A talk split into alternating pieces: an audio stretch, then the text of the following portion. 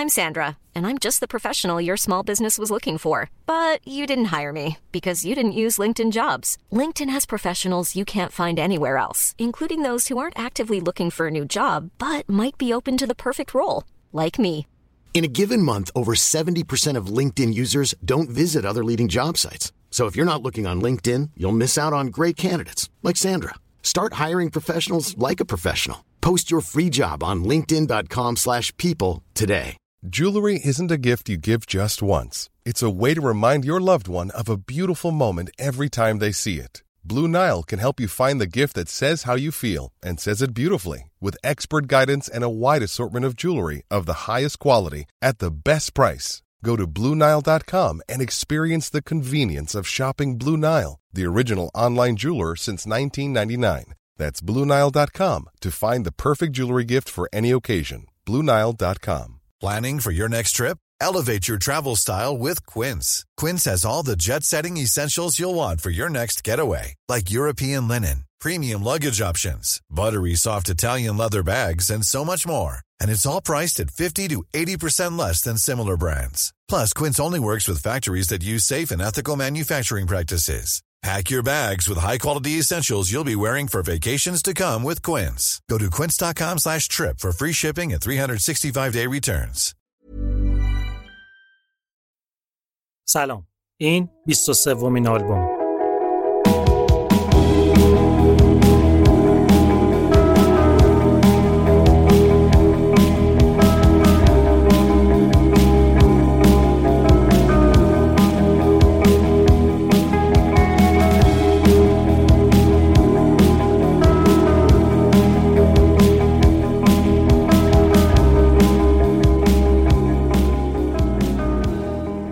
من بردیا برجسته نژاد هستم و این قسمت آلبوم در اواخر تیر ماه 1400 ضبط میشه. آلبوم پادکستی که من ماجرای ساخت و انتشار یه آلبوم موسیقی مهم از یه آرتیست شاخص و تاثیرگذار براتون تعریف می‌کنم. این دومین قسمت از مجموعه سه قسمتی مربوط به جنیس جاپلینه. هنرمند تکرار نشدنی موسیقی بلوز و یکی از مطرح ترین آرتیستای تاریخ موسیقی. داستان این هنرمند رو داریم شخم می‌زنیم و میریم جلو تا برسیم به انتشار دومین solo album ش یعنی Pearl. اگه قسمت قبلی رو گوش نکردین بهتر ماجرا رو از اونجا شروع کنین تا سر تای داستان رو گم نکنین. این رو هم یادآوری کنم که شنیدن این قسمت برای بچه ها به هیچ وجه مناسب نیست.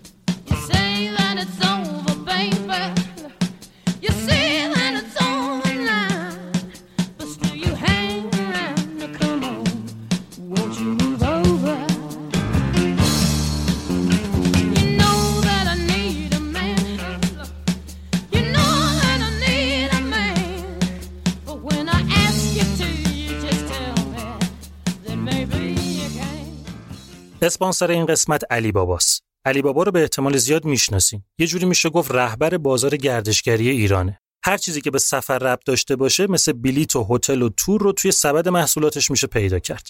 اما علی بابا فقط محدود به اینا نمیشه. علی بابا خودش یه تولید کننده محتوای دست اول گردشگری به حساب میاد که هیجان انگیزترینش پادکستیه به اسم رادیو دور دنیا که بچهای علی بابا در مورد سفر تهیه و منتشرش می‌کنن. رادیو دور دنیا تو هر قسمت شما رو می‌بره به یه مقصد خاص یا با یه سبک سفر آشناتون می‌کنه. هر بارم یکی دو تا مهمون دارن که از خاطرات جذاب و تجربیات سفراشون میگن که واقعا شنیدن بعضیاشون آدمو شوکه می‌کنه. کافیه اسم رادیو دور دنیا رو توی اپلیکیشن های پخش پادکست search کنین و کانالشون رو subscribe کنین. جدا از پادکست علی بابا یه مجموعه کتاب سفرم داره که جامع ترین راهنمای گردش و تفریح واسه مقصدهای پرطرفداره نکته جذابش اینه که این کتابا مجانی مدام هم به روز میشن. می‌تونین توی گوگل search کنین کتاب سفر علی بابا. تا راحت دانلودشون کنین و مثل یه tour leader حرفه‌ای سفر کنین. تو توضیحات همه لینک ها رو می‌ذارم براتون. علی بابا توی همه مراحل سفر هم سفر شماست و برای سفرهای بعدیتون می‌تونین روش حساب کنین.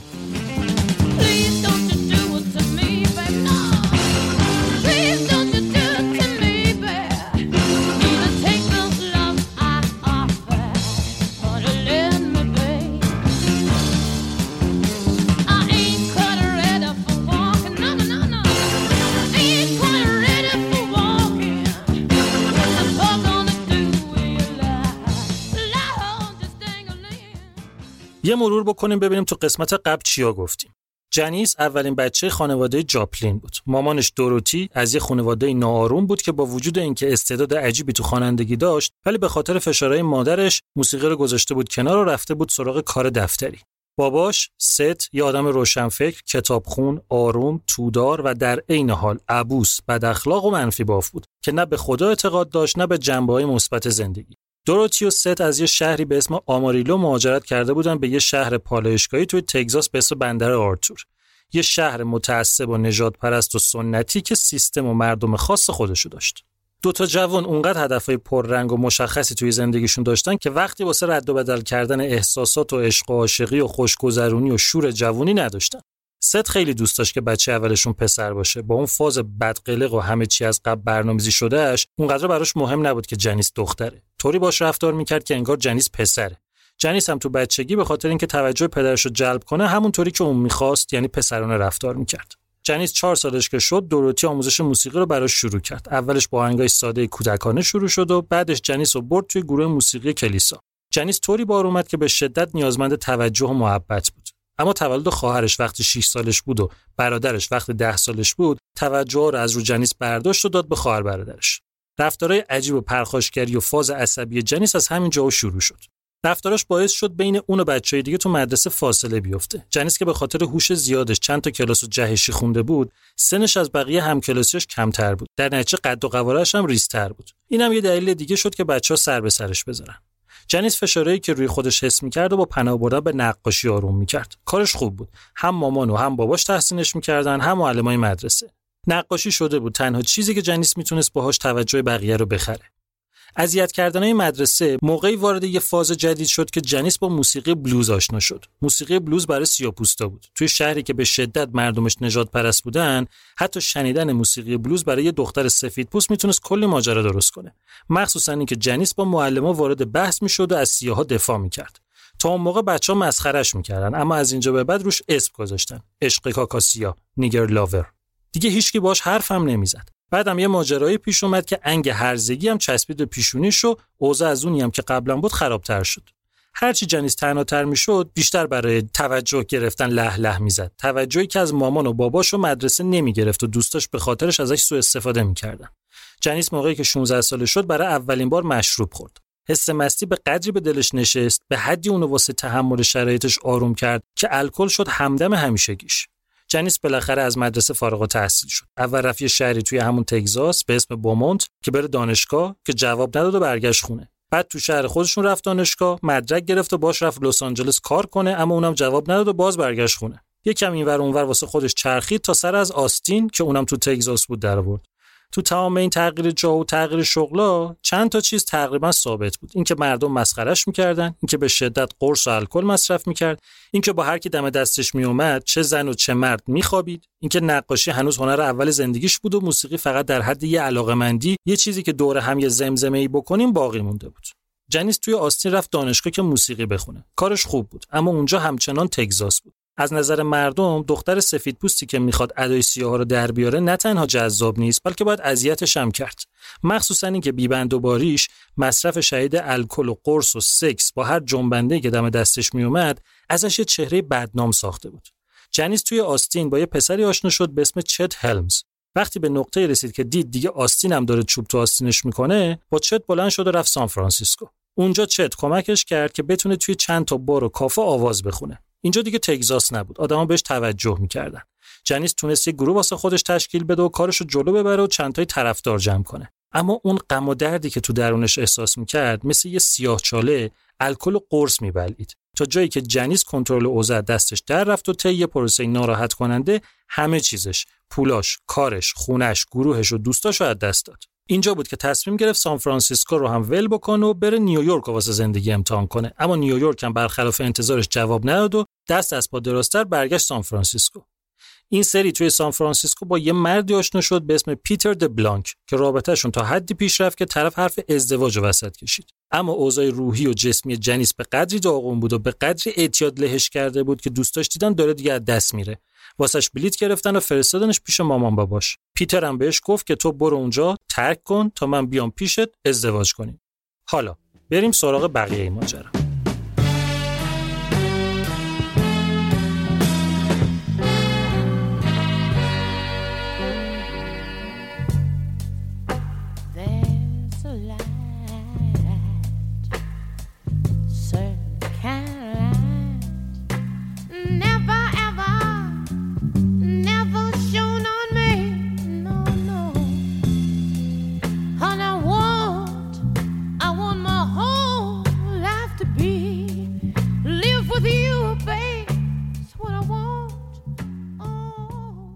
شما دوست دارین محیط کارتون چطوری باشه؟ اگه دوست دارین جایی کار کنین که هم توش راحت باشین هم فضاش باحال و خلاقانه باشه هم به جای اینکه خستتون بکنه بهتون انرژی بده احتمالا یه فضای کار اشتراکی می‌تونه براتون جای جذابی باشه. فضاهای کار اشتراکی یا coworking space ها نسل جدید فضاهای کاری که الان تو دنیا خیلی داره بهشون توجه میشه. تو این جاها شما می‌تونید یه میز کار یا یه دفتر کار اختصاصی توی یه فضای مدرن اجاره کنید که جدا از حس فعالیت توی یه فضای نوآورانه بتونید به اینترنت پرسرعت، اتاقای جلسه، کافه و حتی اتاق بازی و استراحت به صورت اشتراکی دسترسی داشته باشین. این جور جاها اونقدر باحال و جذابن که خیلی از فریلنسرها و استارتاپ‌ها و حتی شرکت‌ها ترجیح میدن به جای اجاره کردن دفتر کار مستقل توی یه فضای کار اشتراکی حضور داشته باشن. اسپانسرای این قسمت دو تا فضای کار اشتراکی هیجان انگیزن. تیوان دو شعبه توی تهران داره و هاوش دو شعبه تو مشهد که جفتشون می‌تونن بهترین جا برای کار کردن باشن. این دوتا مجموعه با هم همکاری مشترک هم دارن که اگه عضو هر کدومشون بشین می‌تونین از هر دوتاشون استفاده کنین. یعنی مثلا اگه مشهدین اگه عضو هاوش بشین یه سفر بیاین تهران می‌تونین از امکانات تیوان هم استفاده کنین و برعکس. تیوان و هاوش برای مخاطبای آلبوم یه تخفیف ده درصدی هم در نظر گرفتن که توی اولین ثبت نام فقط کافی موقع مراجعه بهشون بگین که از بچه های آلبومین. فضاهای کار اشتراکی تیوان و هاوش.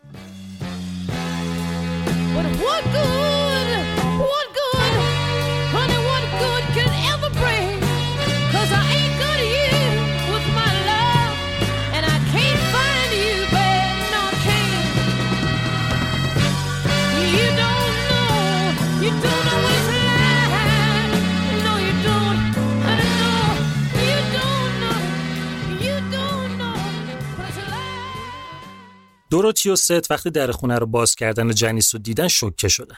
جنیس با 165 سانت قد کمتر از 40 کیلوگرم وزن داشت. یه اسکلت متحرک بود. خسته، داغون، ژولیده، به هم ریخته، حرفی نزده و چیزی نگفته رفت تو اتاق خواهرش و سه روز خوابید. ست و دوروتی وضعیت دخترشون رو که دیدن محکم و جدی و سفت دستشو گرفتن و کمکش کردن و ازش مراقبت کردن تا جنیس تونست توی یه پروسه دردناک مواد رو ترک کنه. حال جسمیش روز به روز داشت بهتر می‌شد. آب رفت دوباره زیر پوستش. از اون رنگ پریدگی در اومد. اما اعتیاد از اون چیزا نیست که فقط با توجه فیزیکی بشه درمونش کرد. اکثر وقتا یه چیزی اون پشته که باعث میشه این جلو این شکلی خودش رو بندازه بیرون. مواد جسم جنیس رو داغون کرده بود اما حداقل فایدهش این بود که تونسته بود روح زخم خوردهش رو آروم نگه داره. ترک کردن باعث شد اون جنیسی که تا الان زیر مواد قایم شده بود بیاد رو. دچار استراب شدید شد. افسردگیش عود کرد. حس و حالش مدام در نوسان بود. معدش به مشکل خورد. قشنگ ترسیده بود.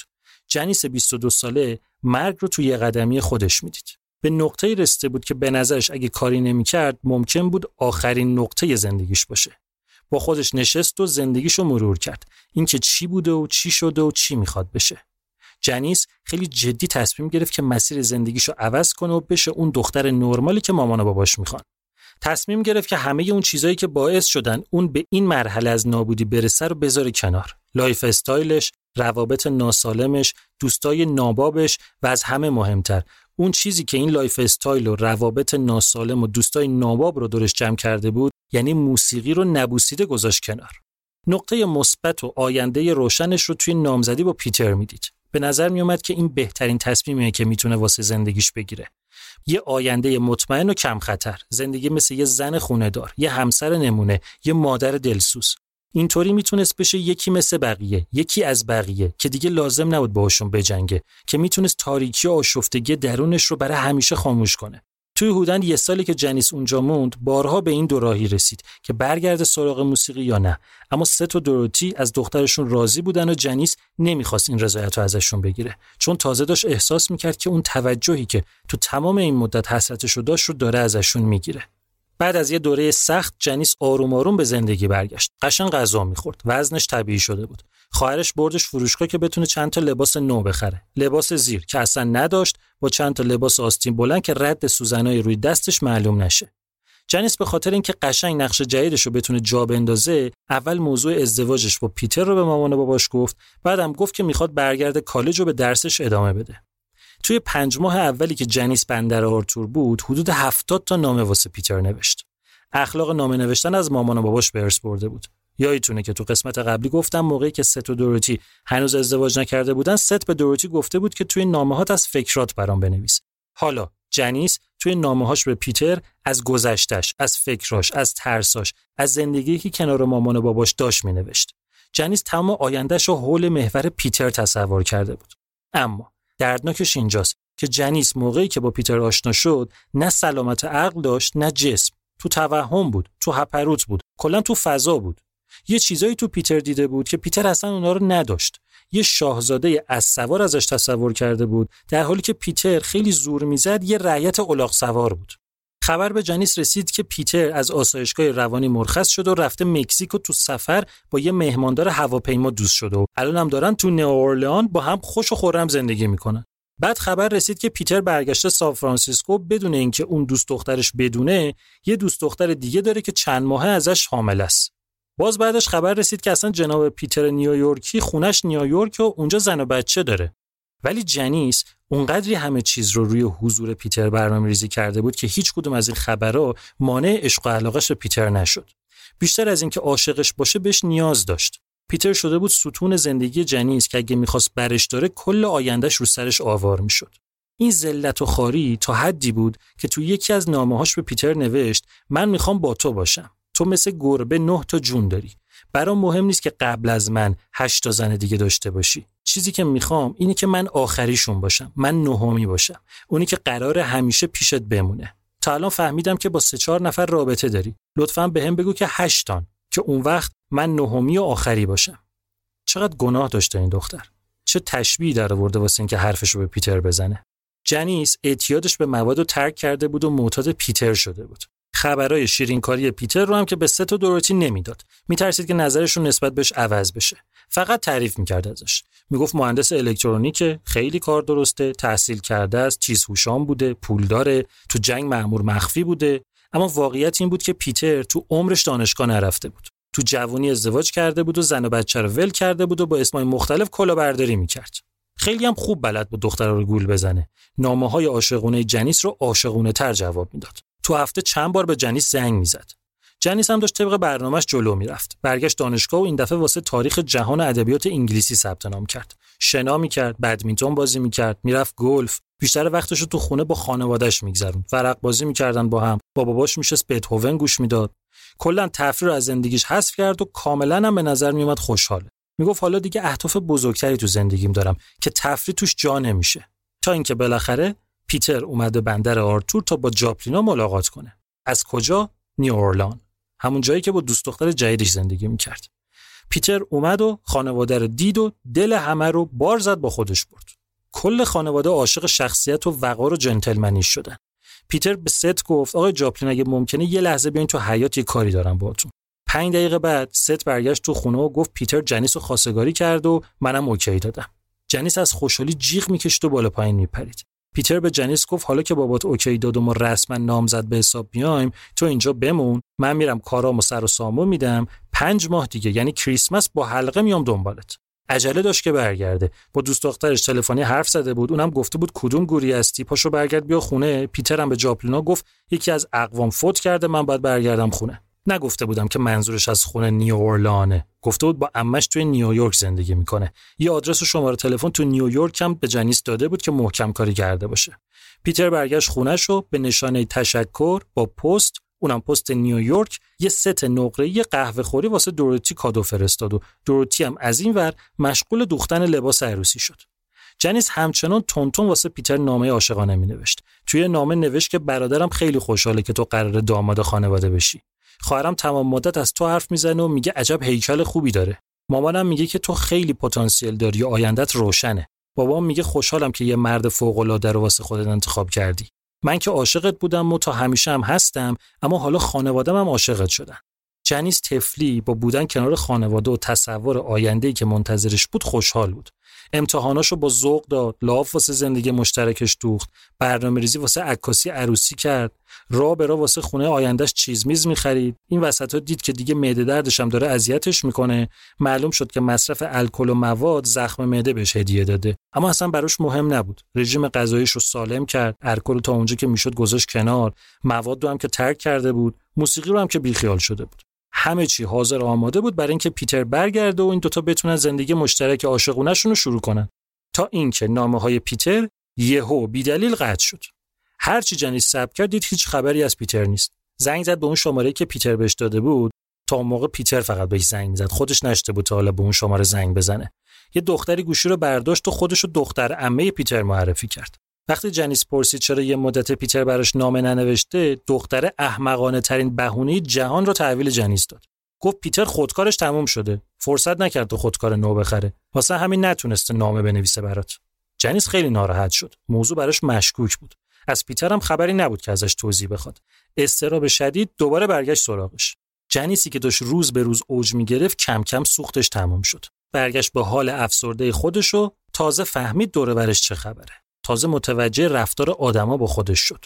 تو این مدت هر چقدر که جنیس سعی کرده بود مثل بقیه آدما باشه بازم بهش به چشم یه آدم عجیب نگاه می‌کردن. جنیس دیگه دنبال توجه نبود دیگه هیپی نبود دیگه مثل یه دختر معمولی لباس دخترانه میپوشید و آرایش می‌کرد و آسه می‌رفت و آسه میومد اما هنوز آدما تو دانشگاه پشت سرش حرف می‌زدن و باش بدرفتاری می‌کردن. همه اینا این مدت بود اما جنیس که لبریز از هیجان بود این رفتارا رو نمی‌دید. جنیس سرخورده چپید تو خونه و دیگه بیرون نرفت. تا حدی که دوروتی شاکی شد. گفت چرا تو از این ور بوم افتادی حالا؟ چرا همش خونه ای پاشو با دوستات برو بیرون. برو یکم خوش بگذرون. اصلا کی به تو گفت موزیکو ول کنی؟ دوروتی واسه اینکه یه تلنگری به جنیس بزنه یه record player جدید و درست حسابی خرید و برنامه های شبانه تمرین موسیقی با هر سه تا بچه‌ش رو راه انداخت. موسیقی حال جنیس رو بهتر می‌کرد اما تا وقتی که بود. موسیقی که خاموش می‌شد اونم پرت می‌شد تو فکر و خیالاش تا اینکه بالاخره پیتر زنگ زد. گفت شرمنده بهت زنگ نزدم. یه مدت نبودم. با عموم رفته بودیم قایق سواری. بعد گفت که ازم دعوت کردن قراره برم تو ناسا کار کنم. اما نمی‌خوام برم. اونجا بگیر به من زیاد داره. منم حوصله‌شون رو ندارم. یعنی فیلمی بوده مرتی که. جنیس خوشحال شد. یعنی دوست داشت مزخرفاتی که پیتر تحویلش داده بود و باور کنه. تماسا و نامه های پیتر دوباره برقرار شد. اما هی با دلیلای مزخرف عروسی رو عقب مینداخت یه بار گفت مریضم باید برم بیمارستان بستریشم یه بار گفت رفتم سر کار جدید خیلی درگیرم. یه بار گفت پول ندارم واسه عروسی. حتی زنگ زد به محل کار ست گفت یه ارث توپل قراره بهم برسه. اما الان دستم تنگ پول بخوام واسه بیمارستان. ستم از همه جا بیخبر واسه داماد آیندهش چک فرستاد. جنیس دیگه داشت قاطی می‌کرد. تو یه نامه واسه پیتر نوشت من نمی‌خوام دو سال همینطوری صبر کنم. می‌خوام توی فوریه یا نهایتا مارچ بعد از امتحانام ازدواج کنیم. لطفا بیا پسنداز کنیم واسه ازدواجمون. خیلی خوبه که ما نام زدیم اما من ازدواج بیشتر از نامزدی دوست دارم. یه عکس خوشگلم از خودش زمینه نامه کرد که درساب کرده بود و آرایش داشت و لبخند زده بود. نوشت امیدوارم اینقدر تو این عکس خوب افتاده باشم که بتونی به دوستات و خانوادت نشونش بدی. اما هیچی به هیچی. بازم از عروسی خبری نبود. پیتر همچنان بهونه‌های عجیب غریب می آورد جنیس دید که دیگه داره دیوونه میشه. واسه اینکه خودش رو آروم کنه برگشت سراغ نقاشی. دید نه نقاشی دیگه فایده نداره. حالا که مزه موسیقی رو چشیده نقاشی دیگه نمی‌تونه کمکش کنه. برای همین گیتارش که یه گوشه داشت خاک می‌خورد و دوباره دست گرفت و برگشت به آغوش موسیقی. خیلی شبا میشست با خودش فکر می‌کرد که نکنه موسیقی دوباره بکشونتش به همون حالی که قبلا داشت. اما نه جنیس دیگه عوض شده بود. دیگه اون دختر ضعیفی که واسه فرار از مشکلاتش پناه می‌برد به الکل و مواد نبود. با خودش می‌گفت حرف بابام درست بود. این سیاهی و تباهی بخشی از زندگیه. حالا که من پذیرفتمش دیگه ازش نمیترسم. اولش برگشتن موسیقی تو زندگی جنیس بعد از حدودا یک سال جدی نبود. تو خونه می‌زد و می‌خوند و تمرین می‌کرد و یادداشت برمیداشت. ست دیوانه می‌شد از سر صداش اما هیچی نمی‌گفت. تمام تلاشش رو می‌کرد که از جنیس حمایت کنه تا سر و سامون بگیره و بره پی زندگیش. کم کم دوباره موسیقی تو زندگی جنیس پررنگ شد. حتی رفت خونه دوست یکی از دوستاش که دستگاه ضبط داشت چند تا آهنگ ضبط کرد. جنیس شروع کرد به نوشتن lyrics و ساختن آهنگ و زدنشون با گیتار. اجرا رو هم دوباره شروع کرد و رفت توی یه کافه محلی مشغول شد. از اون ور نامه‌نگاری هم همچنان در جریان بود. جنیس می نوشت واسه خونمون فلان چیز رو خریدم. فلان کار رو کردم. از مامان درست کردن فلان چیز رو یاد گرفتم. لحظه به لحظه و فکر به فکرش رو واسه پیتر می نوشت پیتر هم یه بار نوشت دارم میرم دوباره بیمارستان بستریشم و یه سری آزمایش روم بکنن یه مدت نیستم. بعد نوشت که روانپزشکم گفته فعلا ازدواج نکن تا حالت بهتر شه. بعد نوشت یه مدت بعد برم سفر کاری اونجا نه تلفن داره نه پست. جنی سعی می‌کرد ظاهر رو حفظ کنه اما از درون داشت داغم می‌شد. حمله های عصبی بهش دست می‌داد که به خاطرش مجبور شد آرام بخش مصرف کنه. پیش روانپزشک رفتن رو هم دوباره شروع کرد.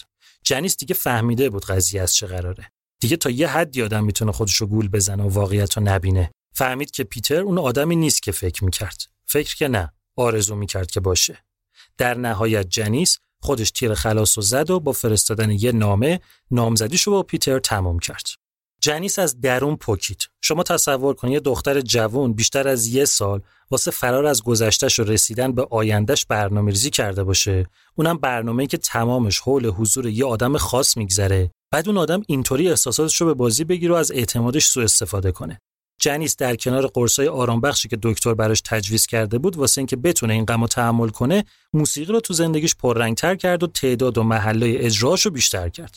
اجراهاش ماورایی بود. زجه می‌زد ناله می‌کرد. از عمق وجودش می‌خوند. طوری به گیتار چنگ می‌زد که انگار دشمنشو داره کتک می‌زنه. اونقدر کارش خوب بود که اسمش دوباره افتاد سر زبونا. تا حدی که یه روزنامه در موردش یه مطلبی نوشت و بهش لقب بهترین خواننده بلوز کشور داد. عرصه عرصه موسیقی راک بود. اما جنیس همچنان محکم به موسیقی بلوز و فولک چسبیده بود. خوبم از پسش برمیومد دوروتی موافق موسیقی نبود. میترسید که جنیس دوباره برگرده به همون حال سابق. می‌گفت من فقط در حد همون که شب و دوره هم یه سازی می‌زدیم و یه چیزی میخوندیم و اوکی بودم. نه بیشتر. اما جنیس کسی نبود که دیگه بشه جلوشو گرفت. ترس دوروتی رو می‌فهمید. واقعا هم دلش نمی‌خواست دوباره مثل سابقش بشه. خیلی جدی و محکم می‌خواست پاک بمونه و سراغ مواد نره. هر از گاهی گرس می‌کشید. چند قلوپی هم مشروب می‌خورد. اما مواد جدی اصلا و ابدا. روانپزشکش تشویقش می‌کرد که بچسب موسیقی. وقتی می‌تونی باش خودتو تخلیه کنی خیلی هم کار خوبیه. جنیس هر دفعه که با دکترش جلسه داشت گیتارش رو هم می‌برد و آهنگایی که یاد گرفته بود یا خودش ساخته بود و براش می‌زد و می‌خوند. آهنگایی که همشون باستاب احساسات درونیش بودن و شنیدنشون خیلی کمک می‌کرد تا دکتر بفهمه تو دل جنیس چی میگذره. کم کم سکس رو هم دوباره شروع کرد. تو اون یک سالی که دورا دور با پیتر تو رابطه بود سراغ هیچ کس دیگه ای نرفته بود. اما حالا دوباره هم با پسرا هم با دخترا بی قید و شرط میخوابید.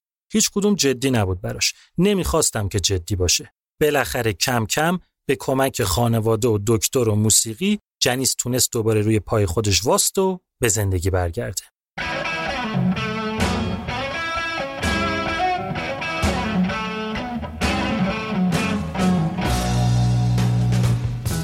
Oh, please don't you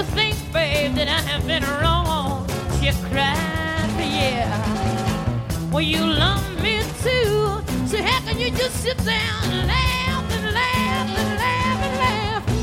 Things just can't be this way, not for very long. No, no, no, no, no, no, no, no, no, no. How love affair, yes, just history. جنیس که حالش بهتر شد تصمیم گرفت که دوباره از بندر آرتور بره و برگرده آستین درسته که آستین تو تگزاس بود. تجربه خوبی هم قبلا ازش نداشت. اما موسیقی رو اونجا جدیتر می‌تونست دنبال کنه. جنیس توی آستین خیلی زود تونست اجرا تو بارا و کافه ها رو دوباره شروع کنه. اجرا به اجرا معروفتر و شاخصتر می‌شد.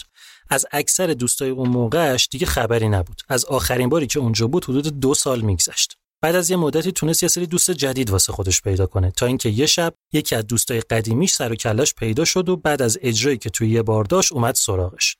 اسمش تراویس ریورز بود. پسره رو از سری قبلی که آستین بود میشناخت. یه تیک و تاک هم یه مدت با هم می‌زدن و چند باری با هم خوابیده بودن. اما هیچ وقت رابطهشون جلوتر از این نرفته بود. ترویس بیشتر پای نشئگی و خماری بود واسه جنیس. برای همین اصلا از دیدنش خوشحال نشد. میترسید که ترویس اونو بکشونه تو همون کثافتی که به زحمت از توش در اومده بود. اما ترویس واسه یه چیز دیگه اومده بود اونجا. خبر خیلی مهمی واسه جنیس داشت. ترویس به جنیس گفت برات یه پیغام آوردم. گفت از کی؟ گفت از چت هلمز. گفت چطور حالش؟ کجاست الان؟ گفت برگشته سان فرانسیسکو. آدمی شده واسه خودش.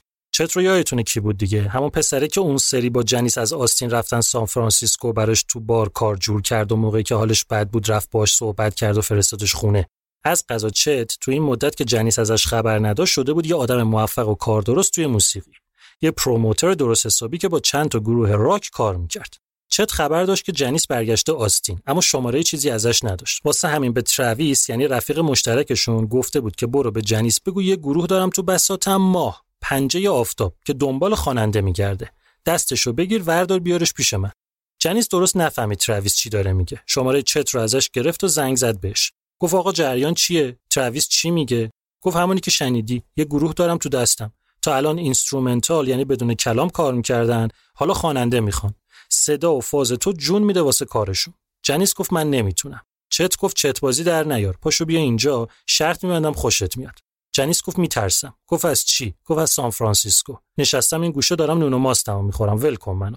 چت گفت تو پاشو بیا. اگه به هر دلیلی نخواستی خودم برات بلیت می‌گیرم برت میگردونم آستین. یا بندر آرتور. یا هر جا که دلت خواست.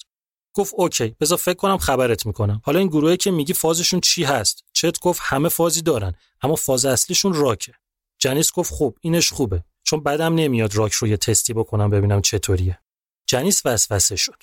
باید زود به چت خبر می‌داد که میره یا نه. رفت به چند تا از دوستاش قضیه رو گفت اما تقریبا همشون بهش گفتن نه. این کارو نکن. تو هنوز آماده نیستی برگردی سان فرانسیسکو. اما جنیس با اینکه شک داشت اما تصمیم خودش رو گرفت. ترس و تردید به کنار پیشنهاد چت اونقدر هیجان انگیز بود که می‌دونست اگه قبول نکنه ممکنه دیگه هیچ وقت همچین فرصتی براش گیر نیاد. به ترویس گفت به چت بگو من okay م. میام. ترویس گفت okay حله. منم میام باهات. فقط یه چیزی. گفت چی؟ گفت به مامان بابات گفتی؟ گفت نه. میگم حالا بعدا. ترویس گفت نه. چت تاکید کرده که اگه خواستی بری حتما به اونا بگی. اول بریم خونتون بهشون بگو ماجرا رو بعد با هم راه میافتیم میریم سان فرانسیسکو. سوار ماشین شدن و رفتن بندر آرتور. رسیدن دم در خونه جاپلینینا ترویس نشست تو ماشین که جنیس بره تو موضوع رو به ست و دوروتی بگه و بیاد و راه بیفتن. از در و دیوار گفتن و حال و احوال کردن و جنیس هرچی به خودش فشار آورد نتونست که نتونست. مطمئن بود اگه حرفی بزنه دوروتی مخالفت می‌کنه. یکم گپ زدن و جنیس گفت از این ورا رد می شدم اومدم یه سری بهتون بزنم. الانم دوستم دم در منتظره می‌خوایم برگردیم آستین. جنیس که برگشت تو ماشین ترویس گفت گفتی؟ جنیس گفت آره. گفت okay بودن؟ گفت اولش نه اما باشون حرف زدم okay شدن. پس جنیس با کلی امید و آرزو البته با بی نهایت ترس و تردید با ترویس راه افتاد سمت سان فرانسیسکو. اواسط سال 1966 بود. سان فرانسیسکو بهشت موزیسینا بود. جدا از اینکه همه چیز رو می‌شد با بهترین کیفیتش اونجا پیدا کرد یه فرق خیلی بزرگی که با یه جایی مثل تگزاس داشت این بود که هر کسی هر کاری که دلش می‌خواست می‌تونست بکنه. واسه هیچ کس هیچ محدودیتی توی هیچی نبود. هر کسی می‌تونست توی موسیقی هر ژانری که دلش می‌خواست و کار کنه. می‌تونست قیمه ها رو بریزه تو ماستا و به هیچکی بر نخوره. در نتیجه واسه هیچ کس هم مهم نبود که دختر سفید پوست روی موسیقی بلوز سیاپوستا کار کنه. جنیس تجربه کار توی سان فرانسیسکو رو داشت اما الان قضیه فرق می‌کرد. حتی جو اینجا هم توی این مدتی که جنیس ازش دور بود کلی بازتر و روشنتر شده بود. حالا بیاین حدود دو سال برگردیم عقب. نمی‌خوام از همین الان با اسامی ماجرا رو شلوغ کنم. به وقتش هر جا لازم بود خودم بهتون میگم که چی به چیه و کی به کیه. پس بذارین اینطوری بگم که دو سال قبل از اینکه چت هلمز از جنیس دعوت کنه که برگرده سان فرانسیسکو یه گیتاریست موسیقی کانتری و بلوز که bass گیتارم می‌زد با یه گیتاریست موسیقی راک که سابقه موسیقی کلاسیک و جازم داشت رفیق شدن و دوتایی یه گروهی راه انداختن اسمش رو گذاشتن Big Brother and the Holding Company. این گروه که واسه اینکه بهتر یادمون بمونه از این به بعد Big Brother صداش می‌کنیم واسه اینکه ترکیبش نسبتا کامل بشه یه گیتاریست دیگه آورد و سه نفری شروع کردن تمرین کردن و این ور اون ور توی بارای جمع و جور اجرا گذاشتن.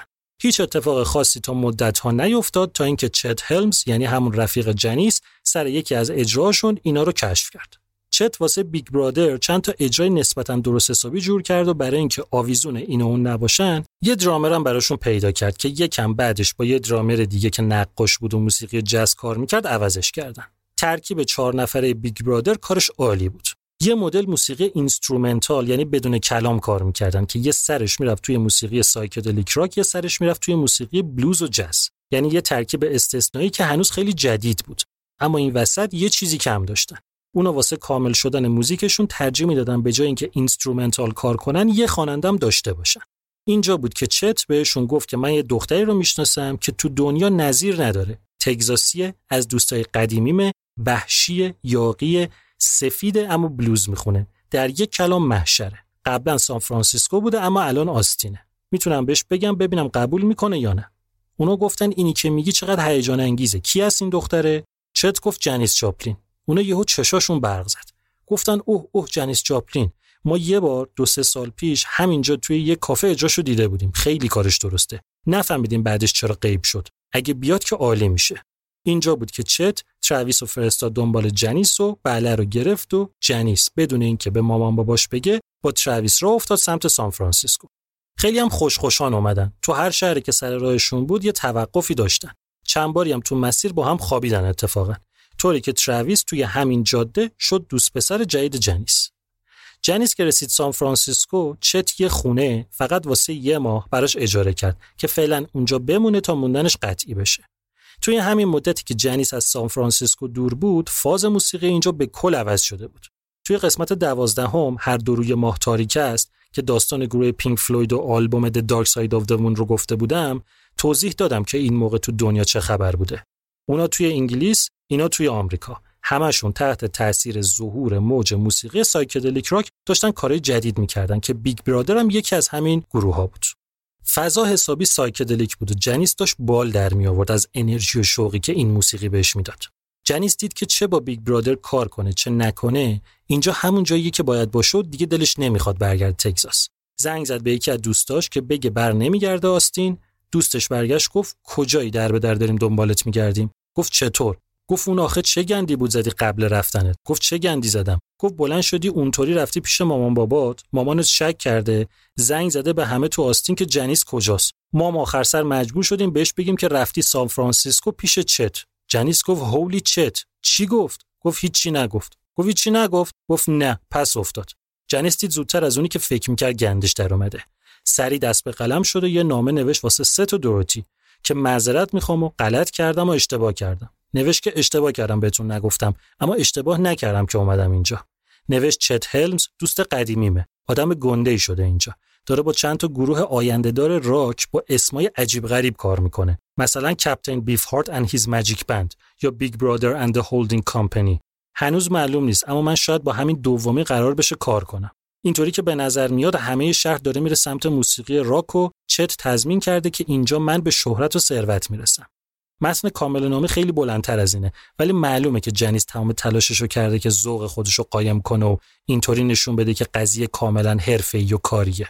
نمی‌خواست حتی یه درصد مامان باباش فکر کنن که دخترشون دوباره شیرجه زده تو همون زندگی کثافتی که قبلا داشت.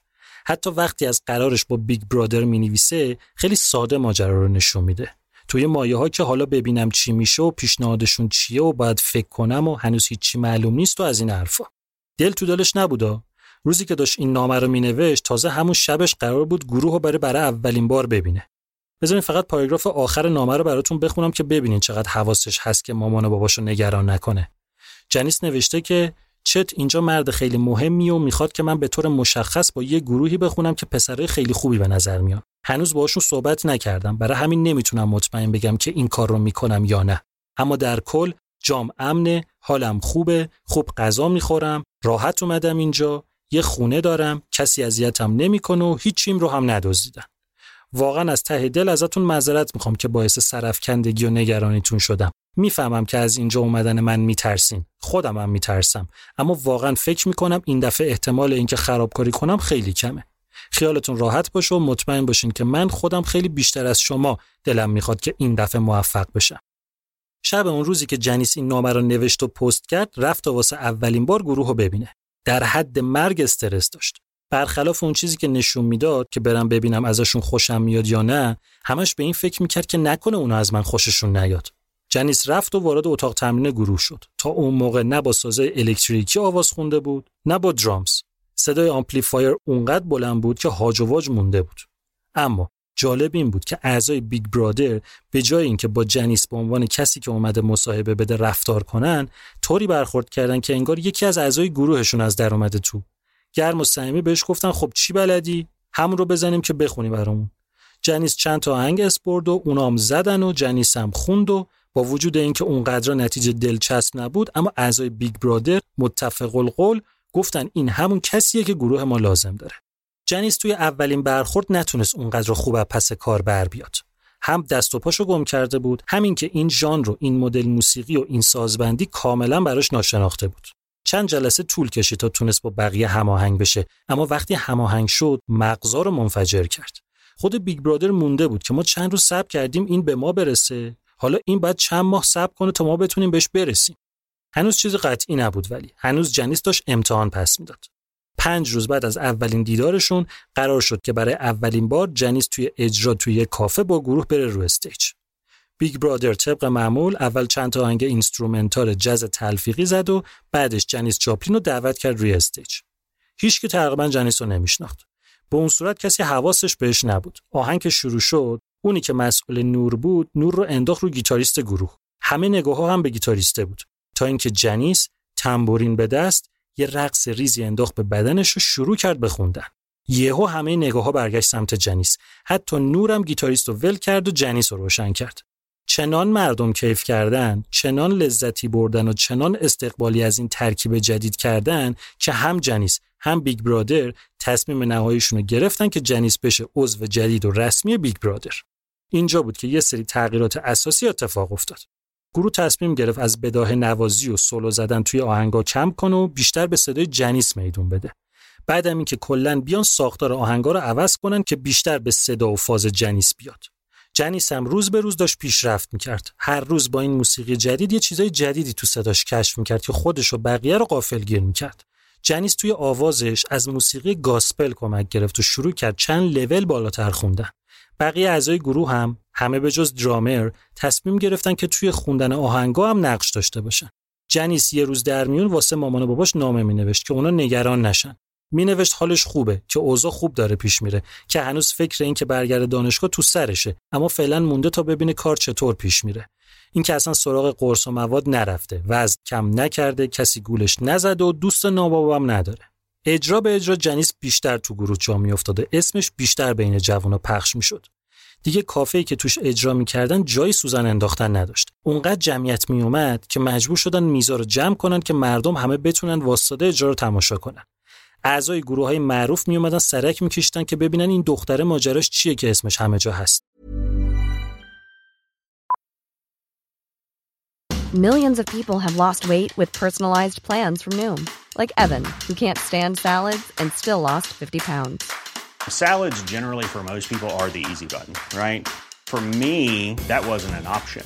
I never really was a salad guy. That's just not who I am. But Noom worked for me. Get your personalized plan today at Noom.com. Real Noom user compensated to provide their story. In four weeks, the typical Noom user can expect to lose one to two pounds per week. Individual results may vary. Burrow's furniture is built for the way you live. From ensuring easy assembly and disassembly to honoring highly requested new colors for their award-winning seating, they always have their customers in mind. Their modular seating is made out of durable materials to last and grow with you. And with Burrow, you always get fast, free shipping. Get up to 60% off during Burrow's Memorial Day sale at burrow.com slash ACAST. That's burrow.com slash ACAST. burrow.com slash ACAST. همینطور که جلو میرفتن هم کارشون بهتر شد هم رابطه جنیس با اعضای گروه صمیمیتر شد یه شیطونایی هم با چند تاشون کرد اما همچنان ترویس یعنی همون پسری که پیغام چت رو براش آورده بود یه جورایی دوست پسرش بود و تو رابطه بودن و با هم توی خونه ای که چت واسه جنیس اجاره کرده بود زندگی می‌کردن. خونه توی یه محله بود که سری قبلی که جنیس سان فرانسیسکو بود می‌رفت اونجا مواد می‌خرید. خیلی جنیس حواسش بود که وقتی تو محل میگرده با اون آدمای قدیمی برخورد نکنه. خیلی هم تاکید داشت خیلی خیلی زیاد که اصلا و ابدا و به هیچ وجه نمی‌خواد چشمش بیفته به کسی که داره تزریق می‌کنه. از دیدن این صحنه وحشت داشت حتی تصور این که یکی سرنگ به دست جلوش به خودش مواد بزنه بدنش رو میلرزون یه شب جنیس که از تمرین اومد خونه رفت تو اتاق و دید ترویس و یه پسره سرنگ به دست دارن تزریق می‌کنن به قدری جنیس جیغ زد به قدری فریاد زد به قدری داد زد که نفسش بالا نمی اومد. ترویس تون می‌گفت غلط کردم اما جنیس همینطوری مشت و لگد بود که به سر و صورت و پک و پهلوی ترویس میکوبید. جنیس ترویس رو از خونه انداخت بیرون. اون احمق هم واسه اینکه با جنیس آشتی کنه فرداش اومد خواستگاریش. اما جنیس جواب رد داد و رابطه‌شون همینجا تمام شد. با به هم خوردن رابطه جنیس و تراویس جنیس از قبل به اعضای گروه نزدیکتر شد. تا حدی که با گیتاریست دوم گروه پسری به اسم جیمز گرلی وارد رابطه شد. از اونجایی که جنیس هیچ وقت تنهایی رو دوست نداشت یکم بعدش جیمز اومد و باش همخونه ای شد. فاز این دوتا قلیز عاشقونه بود. اما خب همسر جیمز چندان با این ایده همخونه شدن این دوتا موافق نبود. بله جیمز زن داشت. یه بچم داشتن. البته زنش از اینایی بود که به رابطه آزاد اعتقاد داشت و مشکل نداشت که جیمز با جنیس بخوابه. مونتا اینکه جیمز اینو ول کرده بود کلا رفته بود داشت با جنیس زندگی می‌کرد به نظرش دیگه زیاده روی بود. جیمز برگشت سر زندگیش ولی همچنان رابطه فیزیکیش رو با جنیس نگه داشت. زنش هم موضوع رو می‌دونست. OK هم بود. اصلا خودش شد یکی از دوستای صمیمی جنیس. Big Brother پشت سر هم اجرا میذاشت. حتی تونستن واسه اجرا یه سر برن کانادا. چیزی که جالب بود این بود که همه کلا رو هوا بودن. فضا فضای psychedelic بود فضای نشئگی. از اعضای گروه تا هر کسی که به تماشاشون میومد همه یه چیزی زده بودن. حتی توی بعضی اجراها دم در LSD سرو می‌کردن که کسی یه وقت رو زمین نمونه. همه به جز جنیس. جنیس اصلا سراغ این چیزا نمی‌رفت. محکم چسبیده بود که سر قولی که مامان باباش داده بمونه. سرمست تمام توجهی بود که داشت از همه می‌گرفت و به این چیزا احتیاج نداشت اسم Big Brother رو از اون بالاتر اسم جنیس جاپلین سر زبونا بود یه پرانتز کوچولو باز کنم همین موقع بود که جنیس توی یه بار با یکی از اسطوره‌هاش هنرمند معروف موسیقی بلوز خانمی به اسم بیگ ماما تورنتون ملاقات کرد. جنیس بعد از کلی ابراز ارادت از بیگ ماما اجازه گرفت که بتونه یکی از آهنگای معروفش به اسم Ball and Chain رو توی اجراهاشون بخونه. بیگ ماما خیلی براش مهم نبود فقط گفت حواست باشه گند نزنی. جنیس این آهنگ یکم دستکاریش کرد و شخصیش کرد و چنان با احساس خوند که همین آهنگ بعدا شد سکوی پرش Big Brother. پس شما اسم بیگ ماما تورنتون و آهنگش بالند چین تو ذهنتون بمونه که بعدا باش کار داریم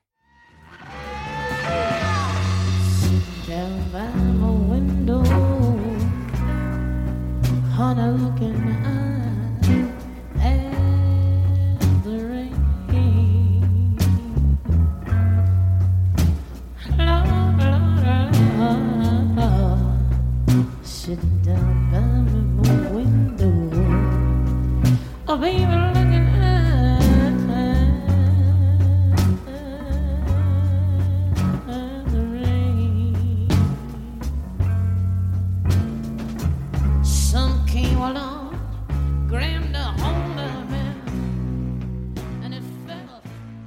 جنیس که همچنان هیپی بود. بچه های Big Brother هم هیپی بودن. فاز گروه های موسیقی هیپی اون موقع این بود که به همدیگه به شکل خونواده نگاه می‌کردن.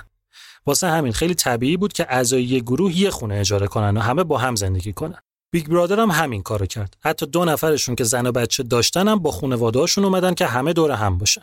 جنیس خیلی خوشحال بود. نه تنها یه گروه خوب با دوستای خوب پیدا کرده بود بلکه الان یه خونواده جدیدم داشت. گفتم بهتون که جنیس یه روز در میون واسه خونه نامه می نوشت اما اینو نگفتم که ست و دروتی حتی یه دونه از نامه رو هم جواب ندادن.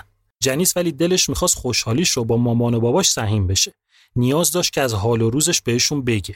یعنی این کار بیشتر از این که واسه اونا باشه برای خودش بود.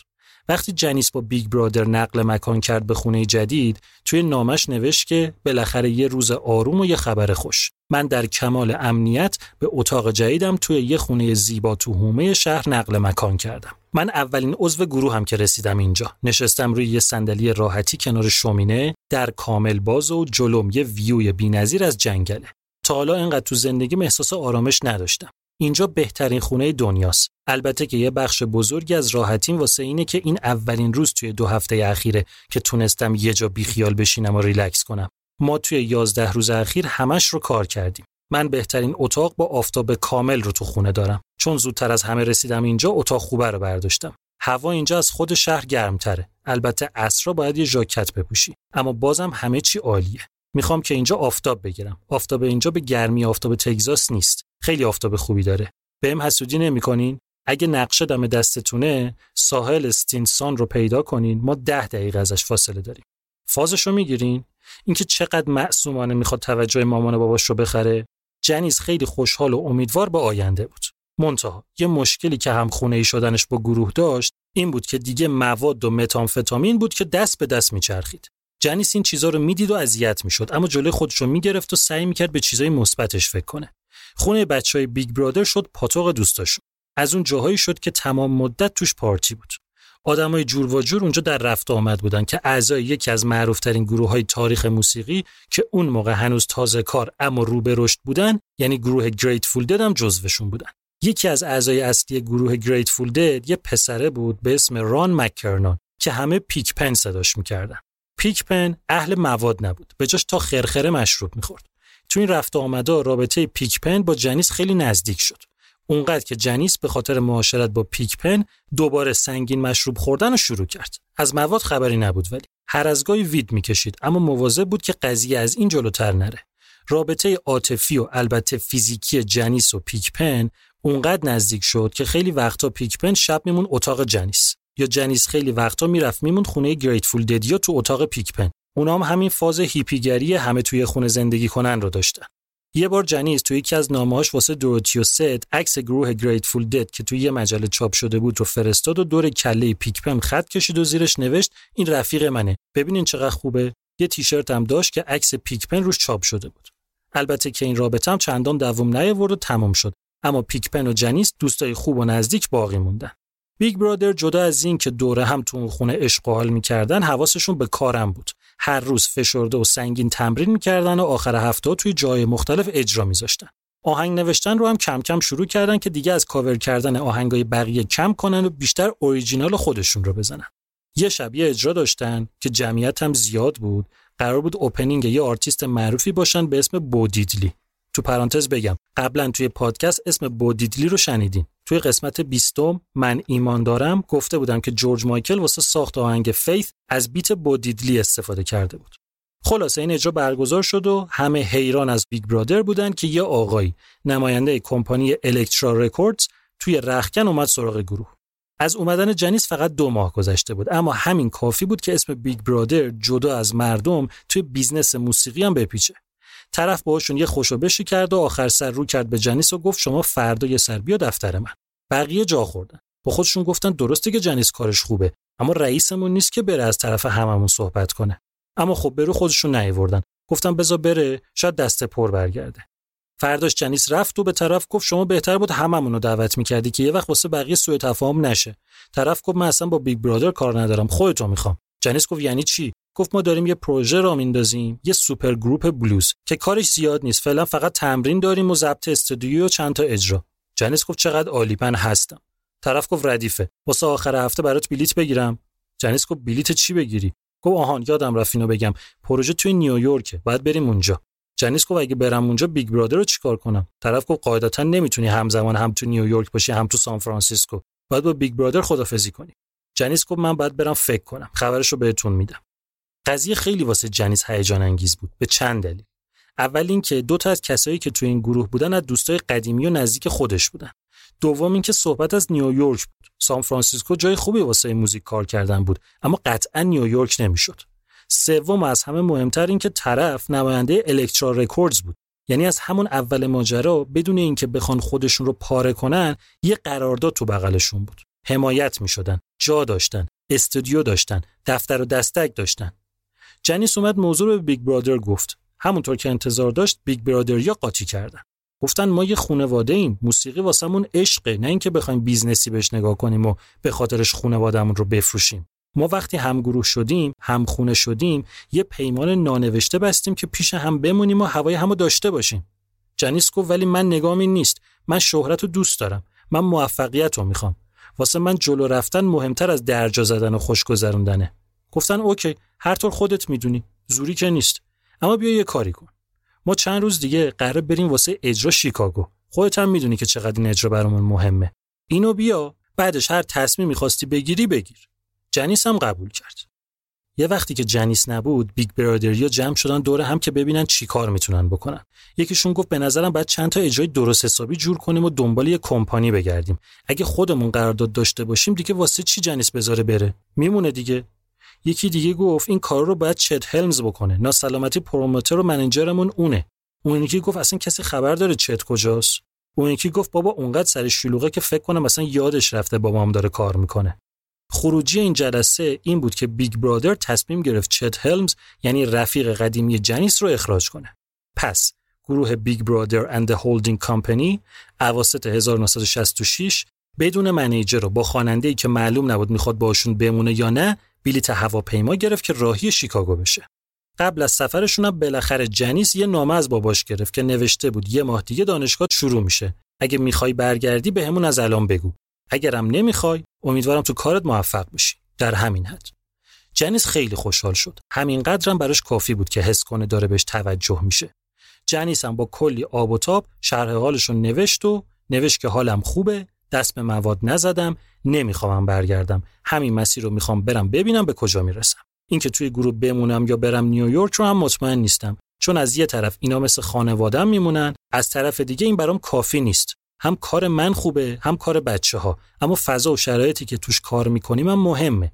جنیس دو به شک بود که با Big Brother بمونه یا بره نیویورک. اما هرچی بود نسبت به سفرشون به شیکاگو خوشبین بود با خودش می‌گفت که شیکاگو بهشت موسیقی بلوزه و می‌تونم کلی چیز یاد بگیرم اونجا. می‌تونم هم آرتیستای مهم رو بشنوم هم آدمای مهم منو بشنون. جنیس مطمئن بود که هر تصمیمی که بخواد بگیره توی Big Brother بمونه یا نمونه شیکاگو می‌تونه یه نردبون برای بالا رفتنش باشه. از اون طرفم Big Brother شیکاگو براش خیلی مهم بود.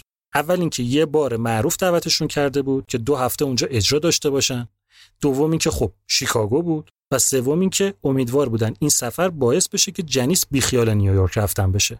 اما خب این سفر از بیخ تو زرد عذاب در اومد. همه چی از همون اول دور از انتظار خارج از کنترلشون پیش رفت. لحظه ای که وارد فرودگاه شیکاگو شدن تو اون گرمای آگست 1966 نمی‌دونستن بعدش باید چیکار کنن. نه پول داشتن نه جا نه منیجر که یه سری چیزا رو هماهنگ کنه. با اون همه وسیله و ساز و خرت و پرت کلی گشتن دنبال هتل. اما یا اتاق نداشتن یا پول اینا نمی‌رسید یا هتل سر و ریخت هیپیتور اینا رو می‌دید بهشون جا نمی‌داد. آخر سر یکی از اعضای گروه رو انداخت به خاله و شوهر خالش که هومه شیکاگو زندگی می‌کردن رفتن چت رو پهن کردن اونجا تا ببینن بعدش چی میشه. و اما اجرا. اجراشون توی یه بار معروف بود که جدیدن فعالیت خودش رو متمرکز کرده بود روی موسیقی راک. قبل از Big Brother گروه Jefferson Airplane که تازه معروف شده بود اونجا اجرا کرده بودن و اجرای موفقی هم از آب درآمده بود. حالا نوبت Big Brother بود. اما چون manager و promoter نداشتن نه تبلیغی براشون شده بود نه قرارداد داشتن با طرف. توافقی قرار بود شبی 5 ساعت اجرا داشته باشن که به دو قسمت تقسیم می‌شد. از ساعت 8 شب تا 10 واسه جوانای زیر 21 سال که مشروب ممنوع بود از ساعت 10 تا 1 که مشروب آزاد می‌شد واسه آدم بزرگا. نکته که وجود داشت و اینا ازش بیخبر بودن این بود که اون موقع شیکاگو برخلاف سان فرانسیسکو هنوز فاز ساختار شکنی موسیقی psychedelic rock رو نگرفته بود. اکثر جای آمریکا همینطور بود. سان فرانسیسکو استثنا بود. گروه های معروف اون موقع Grateful Dead، Jefferson Airplane، سانتانا، Quicksilver Messenger Service و البته Big Brother and Holding Company همشون اهل سان فرانسیسکو بودن و مردم شیکاگو به اون صورت اینا رو نمیشناختن. خلاصه Big Brother رفت رو stage. بخش اول اجراشون که واسه زیر 21 ساله ها بود کسی تره‌م واسه‌شون خرد نکرد. teenager ها گروه گروه شده بودن و حرف می‌زدن و انگار نه انگار که یه گروه داره اون بالا اجرا می‌کنه. نه رقصی نه حالی نه فضای باحالی. اینا با خودشون گفتن خب اینا بچن. ایشالا که بزرگا که اومدن درست میشه. ساعت ده شد یه سری آدم کدشلواری یقه سفید اومدن تو بار و مشروب آزاد شد و همه مست شدن تا خرتناق فقط هم مست بودن از مواد خبری نبود. اصلا هم فاز موسیقی اینا رو نگرفتن. حالا شما تصور کن اینا باید دو هفته هفته 6 شب شبی پنج ساعت همین فضا رو تحمل می‌کردن. جنیس اونقدر از این موضوع ناراحت و سرخورده شد که شیرجه زد تو الکل. صاحب بارم به اینا درست پول نمی‌داد. از نتیجه راضی نبود و بدقولی می‌کرد. اینا هم که قرارداد نداشتن حرفی نمی‌تونستن بزنن. چند روز با همین وضعیت رفت جلو. اینا اجرا می‌کردن پول نمی‌گرفتن. اعضای گروه به معنای واقعی گوش نمونده بودن. پول نداشتن غذا بخرن. اما یه اتفاق مهم داشت میافتاد. خلق و خوی جنیس اینکه تشنه و محتاج توجه بود باعث شد که بعد از آروم شدنش به شیکاگو به عنوان یه ورکشاپ نگاه کنه. اینکه هی چیزای مختلف رو امتحان کنه تا ببینه می‌تونه نظر مردم رو جلب کنه یا نه. لباس عوض می‌کرد رقصش رو تغییر می‌داد عمیقتر می‌خوند با صداش بازی می‌کرد گیتار می‌زد تنبورین می‌زد. از اون طرف پنج ساعت اجرا تو هر شب یعنی حدوداً چهل تا آهنگ. هرچی بلد بودن و نبودن رو می‌زدن. از چاک بری و لیتر ریچارد گرفته تا نینا سیمون و بسی اسمیت. واسه اینکه تنوع بدن به کار خودشون هم تندتند نشستن با آهنگ نوشتن که لابلای کاور کردن کار خودشون رو هم بچپونن. تلاش و زحمت و انرژی که اینا صرف کردن اونقدر کار رو حرفه‌ای و جدی کرده بود که جنیس دید واقعا این بچه‌ها رو دوست داره و دلش نمی‌خواد ولشون کنه. واسه همین همونجا بهشون گفت که من پیشتون موندنیم البته قضیه یکم احساسی تر از این حرفا بود که جنیس اونجا لو نداد. ما ولی می‌دونیم جریان اصلی چی بوده. جنیس زنگ زد به Elektra Records که بگه پیشنهادشون رو رد می‌کنه. اونقدر اونا سوال پیشش کردن که آخر سر مجبور شد بگه که عاشق یکی از همگروهیاشو نمی‌تونه ازش دل بکنه. منظورش جیمز گرلی بود همون گیتاریستی که زن داشت اما با جنیس هم تو رابطه بود. به هر زحمتی که بود دو هفته تمام شد. اما طرف به اینو پول نداد که نداد. خواستن برن شکایت کنن اما هم قرارداد نداشتن و دستشون به جای بند نبود. همین که پروسه کار اونقدر طولانی بود که اینا نمی‌تونستن تو شیکاگو بمونن که ببینن نتیجه چی میشه. یعنی خرجی که موندنشون داشت به اینکه بخوان اون پول رو زنده کنن نمیارزید. بدبختی این بود که Big Brother حتی پول خرید بلیت برای اینکه برگرده سان فرانسیسکو رو هم نداشت. داشتن فکر می‌کردن که چه خاکی به سرشون بریزن که یکی از روزنامه های شیکاگو یه مطلب چاپ کرد که واقعا توی این شرایط وانفسا غم رو نشوند به دلشون. نوشت که Big Brother کارشون بدک نیست میشه تحملشون کرد. اما عجیبه که چطوری همه اعضای یه گروه تونستن انقدر زشت باشن. خیلی جنیس ناراحت شد. می‌گفت اینا منظورشون منم. بی خودی اسم بقیه رو آوردن. خلاصه گیر کرده بودن شیکاگو. مونده بودن چه خاکی به سرشون کنن که اینجا یه آدم مهم به اسم باب شد وارد ماجرا شد.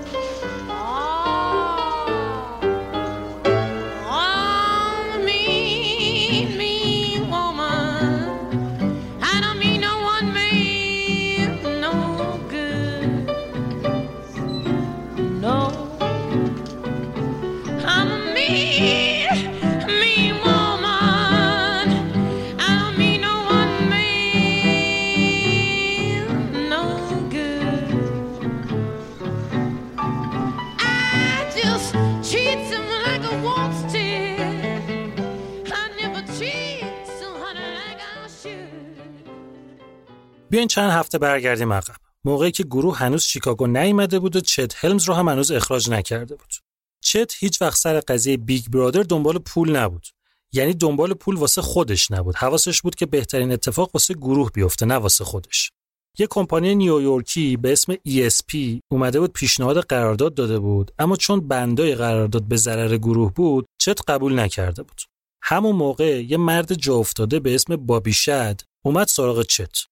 بابی قبلا با کمپانی مرکوری کار می‌کرد اما بعدش دفتر دستک خودش را انداخته بود و شده بود صاحب یک کمپانی مستقل موسیقی جز به اسم مینستریم بابی شد اومد سراغ چت و گفت که می‌خواد با Big Brother کار کنه. هم فازش هم پیشنهادش به نظر خوب میومد پیشنهاد داده بود که یه قرارداد 6 ماهه باشون ببنده برای سه تا single. آلبوم نه single. چت بچه ها رو جمع کرد و با هم رفتن استودیوی طرف یه تست بدن. داشتن خودشون رو آماده می‌کردن که اینور بابی شروع کرد با چت حرف زدن که فلان می‌کنم و اینطوری می‌کنم و از این ور می‌زنم و به اون ور اضافه می‌کنم و قاز می‌گیرم و اردک ول می‌کنم و یه حرفای پرت و پلایی زد که چت یهو وحشت کرد. گفت این بابا تا دسته می‌خواد سرمون کلا بذاره. سری سیگنال داد به بچه‌ها که جمع کنین بریم. تست بی تست. اونام که به چت اعتماد داشتن سوال نکردن که قضیه چی و ماجرا اونجا تمام شد. حالا برگردیم همون جایی که بودیم. از اون موقع چند هفته گذشته. چت هلمز دیگه نیست. گروه توی شیکاگو گیر کرده بی پول بی برنامه خاک بر سر. که اینجا با بیشد شرایط رو بو کشید و مستقیم اومد سراغ خود بچه ها. بابی بهشون گفت که هزینهاتون با من فقط بیاین توی یه استودیو توی همین شیکاگو چند تا چیز ضبط کنیم و یه قرارداد ببندیم و یه حالی بکنیم و دور هم باشیم. اینا فکر نکرده قبول کردن. خیلی جای فکرم نداشت البته. باید یه گلی به سرشون می‌گرفتن که بتونن برگردن خونه. اما فقط این نبود. اینطوری نبود که به خاطر پول پیشنهاد باب رو قبول کرده باشن. یه فکرای دیگه هم تو ذهنشون بود. جنیس اینطوری می‌تونست به مامان باباش بگه که تصمیمش واسه نرفتن به نیویورک و موندن توی Big Brother درست بوده. کلا اصلا تصمیم واسه دنبال کردن موسیقی درست بوده. بقیه اعضای گروه هم که می‌دونستن اگه جنیس دوباره فکر رفتن کنه کارشون تمومه و باید تعطیلش کنن اینطوری مطمئن می‌شدن که جنیس دیگه پیششون میمونه. بابی شد هم همچین قشنگ یه طوری سر اینا کلاه گذاشت که لبه کلاه تا زیر چونهشون اومد پایین یه قرارداد پنج ساله بدون پیش پرداخت فقط با 5 درصد سهم فروش واسه گروه و واگذار کردن حق امتیاز 50 درصد از آهنگا به مینستریم. Big Brother یا گفتن حداقل هزار دلار پیش بده. گفت نمیدم. گفتم 500 تا بده خب. گفت عمراً. گفتم بابا اقلا پول بلیتمون رو بده برگردیم خونه. گفت یه پنی هم نمیدم بهتون. تنها کاری که کرد یه جای درب و داغون واسه اینا گرفت که فعلا توی پارک نخوابن. بعدم بردشون تو استودیو دوشیدشون. این یه تجربه جدید واسه همشون بود نه بچه های گروه تا اون موقع توی یه استودیو حرفه‌ای سر یه قرارداد چیزی ضبط کرده بودن نه آدمای استودیو تا اون موقع موسیقی راک رو از نزدیک دیده بودن واسه همین کار درست در نیامد نه استودیو بلد بود که باید با صدای بلند موسیقی راک چیکار کنه نه اعضای گروه می‌دونستن که چی باید از استودیو بخوان بابی شدم از اون ور هی گیر می‌داد که مدت آهنگا رو باید کم کنین چون اینطوری رو صفحه جا نمیشه بالاخره با هزار زحمت Big Brother تونست توی یه روز توی نه ساعت چهار تا آهنگ ضبط کنه که هر کدومش رو یکی از اعضای گروه خوندن. بابی هم گفت که اولین single گروه رو توی پاییز منتشر می‌کنه. بچه ها بالاخره بعد از یه ماه شیکاگو بودن تونستن یه ماشین جور کنن که برگردن سان فرانسیسکو. یعنی چطوری؟ یه سیستمی بود که وقتی می‌خواستن یه ماشین از یه شهری بفرستن یه شهر دیگه واسه اینکه هزینه رو بیارن پایین می‌دادن یه مسافر که بشینه پشت فرمون ماشین رو ببره به مقصد. یعنی به جای اینکه خودشون ماشین رو ببرن و بعدم بلیت بگیرن برگردن وقتی می‌خواستن یه ماشین رو بفرستن یه جا دیگه این کارو می‌کردن. اینام تونستن یه همچین ماشینی رو جور کنن که مجانی بدون اینکه پول بدن یا پول بگیرن ماشین طرف رو ببرن غرب و تحویل بدن. البته اون عضو گروه که گفتم رو انداخت به خالش که برن اول پیش اون بمونن خالش براش بلیط هواپیما گرفت. پس همشون به جز یه نفر با ماشین تونستن برگردن سان فرانسیسکو. حالا دیگه قضیه فرق می‌کرد. گروه خیلی مصممتر و جدیتر از قبل نشست با آهنگ نوشتن و کار کردن. اجراشون توی club و بارای سان فرانسیسکو هم که به راه بود. جنیس با انرژی کار می‌کرد. کلی برنامه داشت تو ذهنش که به نظر میومد یه بخشش سر و سامون دادن به زندگی شخصیش هم هست. تمرین موسیقی سر جاش آشپزی هم می‌کرد خیاطی هم می‌کرد طراحی هم می‌کرد لباساشو خودش میدوخت. به نظر میومد همه چی داره خوب جلو میره. تا اینکه اون اتفاقی که نباید میافتاد متاسفانه افتاد. جیمز ریایتونه همون عضو گروه که با جنیس تیک و تاک داشت که زنم داشت که زنش به روابط آزاد اعتقاد داشت و خودش با جنیس رفیق بود. این خانم و رفاقتش با جنیس همون سمی بود که باعث شد جنیس دوباره اول شوخی شوخی و تفریحی ولی بعدش سفت و محکم مصرف مواد رو شروع کنه و دوباره بشه معتاد متامفتامین. احتمال اینکه دختره به خاطر بدجنسی و انتقام این کار کرده باشه خیلی ضعیفه چون کلا lifestyle خودش به شدت داغون و مریض بود. به معنای واقعی رفیق ناباب بود. نه کنترل رو زندگی خودش داشت نه میذاش بقیه حواسشون به زندگیشون باشه. با همه هم همینطور بود. کلا از اینا بود که خیلی راحت بقیه ازش تاثیر می‌گرفتن. همین سیستمش هم باعث شد که جنیس که بیشتر از یه سال بود که سراغ مواد نرفته بود دوباره مصرف و تزریق رو شروع کنه. با این خیال خام که اون دفعه از دستم در رفت این دفعه کنترلش می‌کنم. پاییز شد و طبق قرارشون با بابی شد اولین single گروه منتشر شد که البته جنیس خوانندش نبود. تو توافقشون قرار بود که کمپانی 50 نسخه رو مجانی برای گروه بفرسته. اما خب از اونجایی که تو همه چی سر اینا کلا گذاشته بود اینجا فقط یه نسخه براشون فرستاد. نقدای همین یه دونه آهنگ توی روزنامه خیلی مثبت و خوب بود و تونست به بچه ها روحیه بده. البته رادیوها پخشش نکردن ولی توجه روزنامه ها به قدری بود که اینا رو خوشحال کنه. دیگه شبانه روز کار می‌کردن تا از فرصتی که پیش اومده بتونن بهترین استفاده رو بکنن. جنیس به حدی غرق کار بود که حتی وقتی فهمید مامانش سرطان سینه گرفته و باید عمل کنه فقط به نامه نوشتن اکتفا کرد و فرصت نکرد بره تگزاس بهش سر بزنه. جنیس مدام نامه می نوشت ریز به ریز هر چی می‌شد رو واسه مامان باباش تعریف می‌کرد. ولی فاز نامه هاش یه طوری بود که انگار منفیا رو حذف و مثبتا رو ضربدر دو می‌کنه. همچنان به شدت محتاج تایید ست و دروتی بود. برای همین طوری مسائل منتقل می‌کرد که نشون بده همه چی داره عالی پیش میره. اینطوری هم بود واقعا. اما اون سختی ها و مشکلاتی که داشتن رو یه طوری نشون می‌داد که انگار اصلا مهم نیستن و خیلی راحت حل میشن. و البته جنیس از همه چی مینوشت به جز اینکه مصرف الکلش دوباره زیاد شده و مصرف مواد رو هم دوباره شروع کرده. تو یکی از همین نامه هاش خبر اینکه سیگار رو ترک کرده رو نوشت. ریش عفونت کرده بود مجبور شد سیگار رو که از 14 سالگی شروع کرده بود رو ترک کنه. این رو با افتخار نوشت اما هیچی از الکل و مواد نگفت. خلاصه Big Brother دیگه معروف شده بود. لاقل بین جامعه هیپیا همه میشناختنشون اما چون همچنان manager و promoter نداشتن نمی‌تونستن اونقدری که حقشون بود پول در بیارن. خرجا رو که کم می‌کردن واقعا چیزی واسهشون نمیموند. همین ماشین کرایه کردن واسه اینکه برسن به محل اجرا کلی از پولشون رو به باد می‌داد. شهرهای دیگه که می‌رفتن پول نداشتن برن موتل. واسه همین توی پارک میخوابیدن. جنیس هم که رسما هیچی براش نمیموند. یه ماشین فسقلی داغون داشت که تمام مدت باید خرجش می‌کرد. بعدم می‌رفت پیش دکتر پوست به خاطر جوشاش. بقیه پولش رو هم واسه دو درمون می‌داد. یه سگم آورده بود یه ذره پولی که میموند هم می‌شد غذای اون. جنیس عاشق سگش بود. توی یکی از نامه‌هاش نوشت هر چی به سگم میگم گوش می‌کنه. خشن نیست. با اینکه گنده است اما مهربون و هیچی به جز توجه و عشق نمی‌خواد. بعد تو پرانتز نوشته بود البته همه همینطورن. جنیس واقعا از همون بچگی فقط همین دوتا رو تو زندگیش می‌خواست. توجه و عشق چیزایی که احساس می‌کرد هیچ وقت نتونسته واقعیش رو تو زندگیش داشته باشه.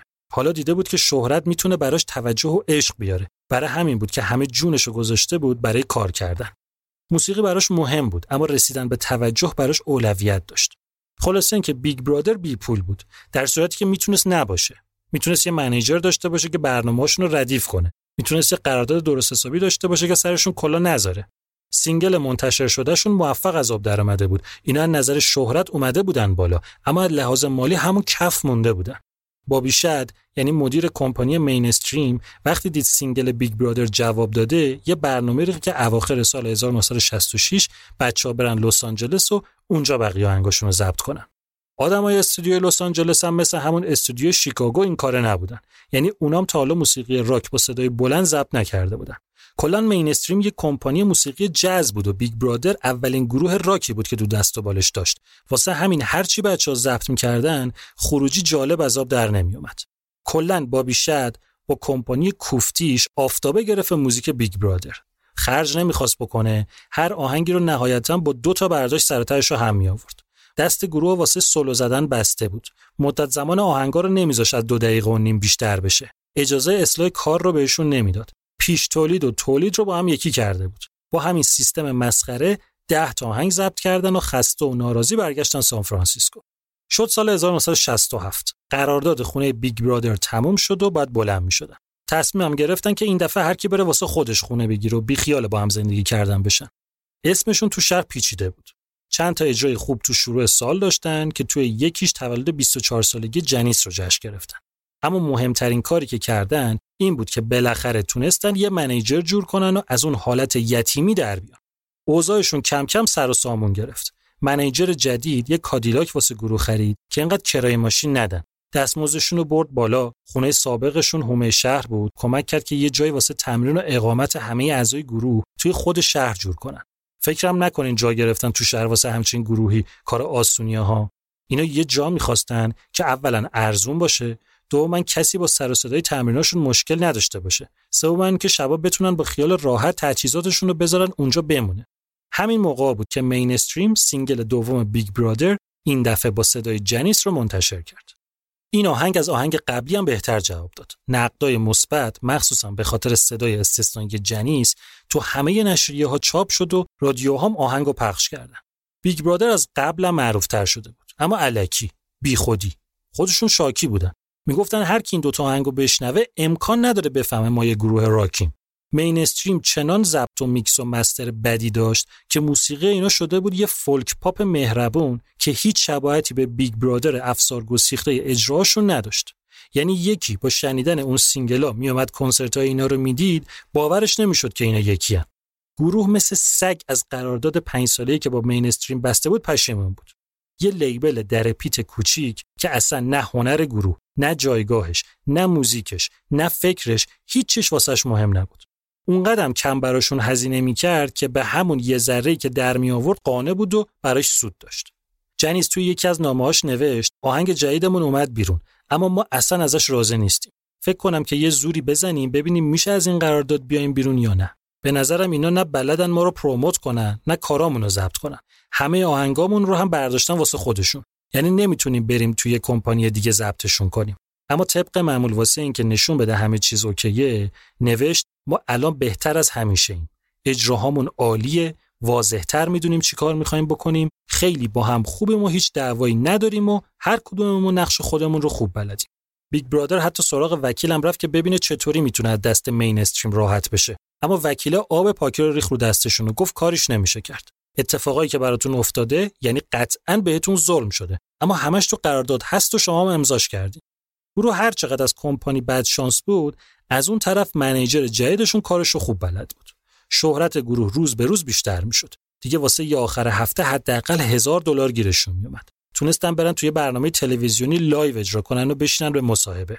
عکسشون از توی روزنامه ها اومد روی جلد مجله ها پل مککارتنی از گروه د بیتلز ازشون تعریف کرد. اریک بردن از گروه د انیمالز و پیتر تورک از گروه د مانکیز رفتن به تماشای اجراشون تجهیزاتشون رو نو کردن. تونستن یه نفر رو استخدام کنن که رانندگی و جابجایی تجهیزات رو براشون انجام بده. روز به روز که جلوتر می‌رفتن معروفتر و محبوبتر می‌شدن و البته یه موضوعی براشون واضحتر می‌شد. اینکه اکثر کسایی که میان اجراشون به خاطر جنیس میان. مردم تو کنسرت ها اسم جنیس رو صدا می‌کردن. عکسای تکیه جنیس این ور اونور پخش بود. مجله ترجمه می‌دادن فقط با خود جنیس مصاحبه کنن. گروه هم مشکلی با این موضوع نداشت. حتی نشستن گیتار آهنگا رو دوباره نوشتن که جای بیشتر به خوندن جنیس بدن. اونا هم خودشون می‌دونستن که جنیس ستارهشونه. بعد از ماهها تمرین جنیس به درجه رسیده بود که باور نکردنی بود. اصواتی که می‌تونست تولید کنه ماورایی بود. به تون صداش یه بافت عجیب یه ریزکاری استثنایی اضافه کرده بود که نظیر نداشت. به یه تکنیکایی رسیده بود که کمتر کسی جرأت می‌کرد امتحان کنه. می‌تونست موقع ادا کردن یه کلمه صداش رو طوری وسطش بشکونه که انگار دو تا کلمه مستقل رو داره می‌خونه.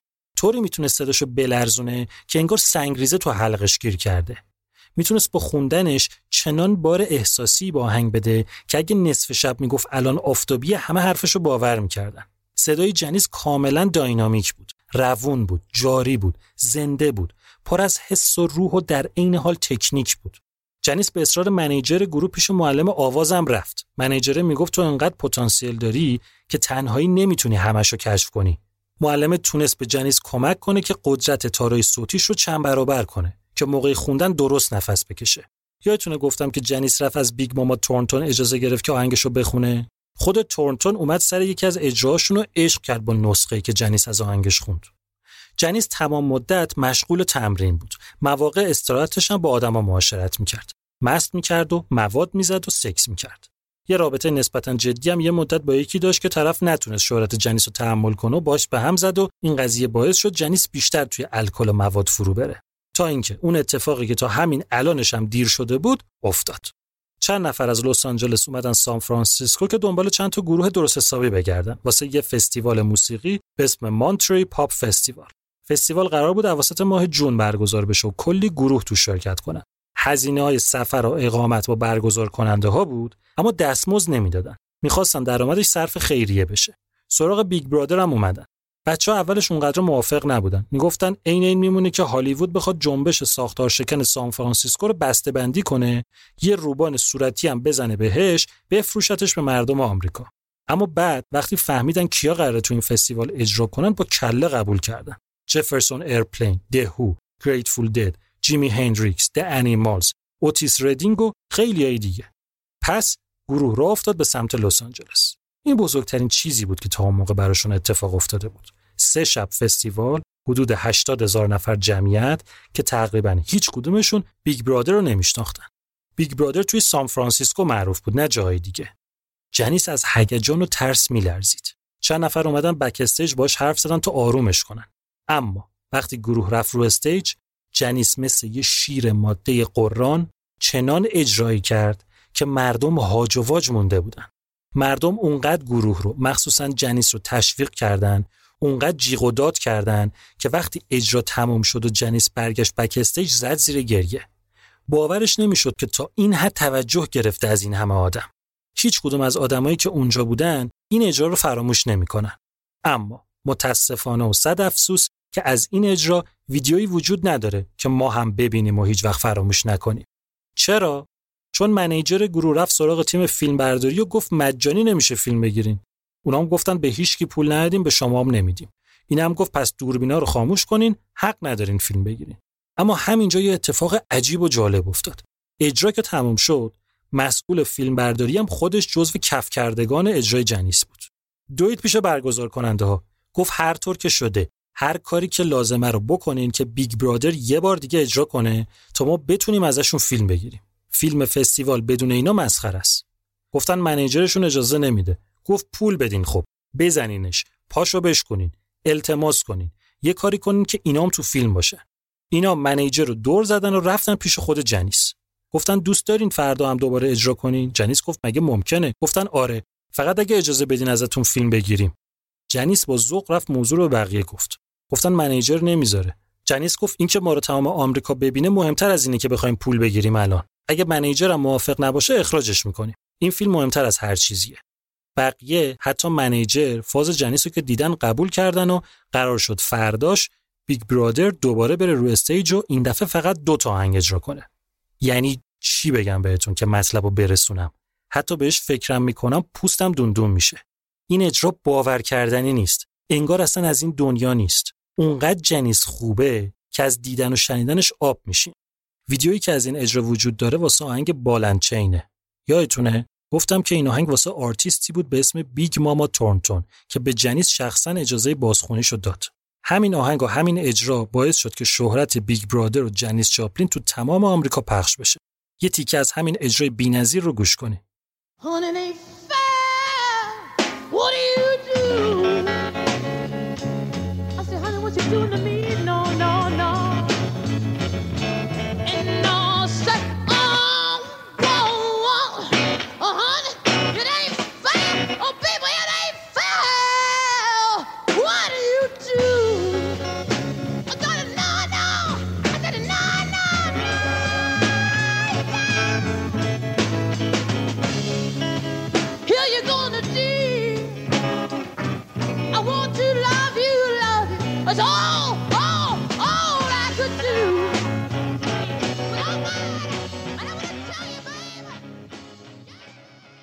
ویدیوش رو می‌ذارم بعدا تو تلگرام که ببینین شما.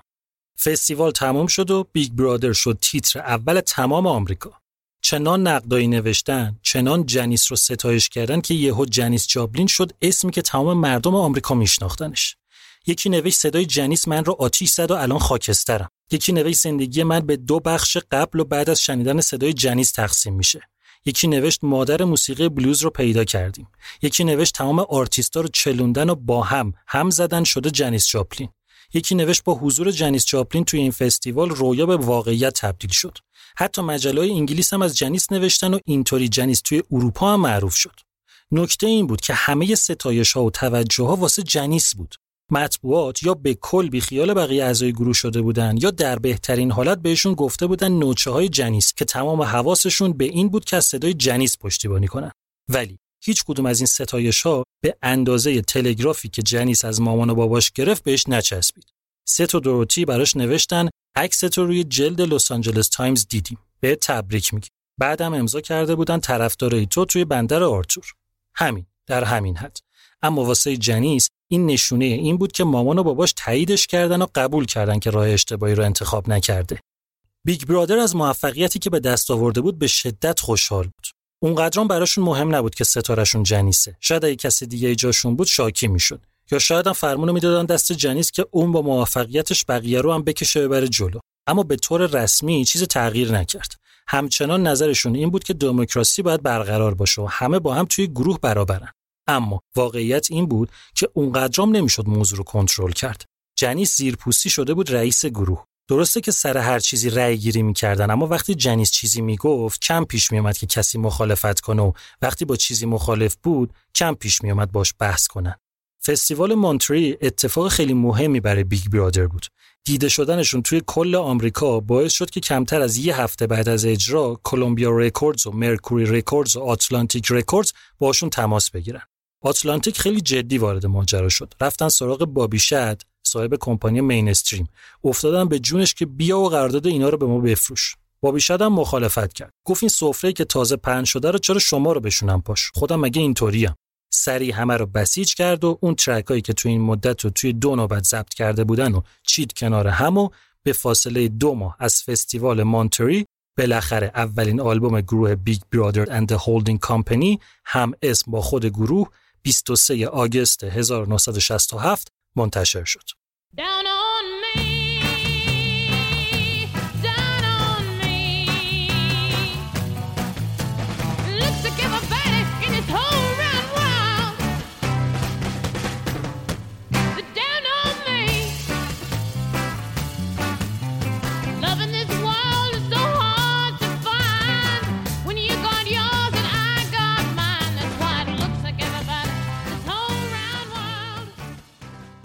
الان که از انتشار این آلبوم حدود 54 سال میگذره از شنیدنش کیف می‌کنیم. صدای تر و تازه جنیس و موسیقی فولک راک گوشنوازشون حسابی بهمون مزه میده. اما مسئله اینه که این بندگان خدا فولک نبودن. این آلبوم اصلا اون بیگ برادری که همه میشناختن نبود. نه تنها توی نهایی کردن کار با گروه مشورت نکرده بودن بلکه به قدری تولید و تنظیمش ضعیف و غیر حرفه‌ای بود که گروه خیلی جدی اعلام کرد که اصلا کاری با این آلبوم نداره واسه تبلیغش هم هیچ حرکتی نمی‌کنه. حتی آرزو می‌کردن که آلبوم شکست بخوره تا مینستریم بیخیال بشه و ولشون کنه. یعنی کلا هیچی این آلبوم براشون مهم نبود چون حتی مینستریم خیال نداشت به اینو پولی بده. با اینکه آلبوم تونست بشینه توی رتبه 60 چارت بیلبورد اما حتی روزنامه ها با تعجب نوشتن که این چیزی که توی این آلبومه با اون چیزی که توی اجرای زنده شنیدیم زمین تا فرق داره. این موضوع حسابی رو مخ همشون مخصوصا جنیس احساس می‌کرد این آلبوم داره به اون تصویری که با زحمت از خودش ساخته ضربه می‌زنه. این چیزها رو ولی جنیس به کسی مخصوصا مامان و باباش نمی‌گفت. توی نامه که همین موقع براشون نوشت طبق معمول حرفاش مثبت بود.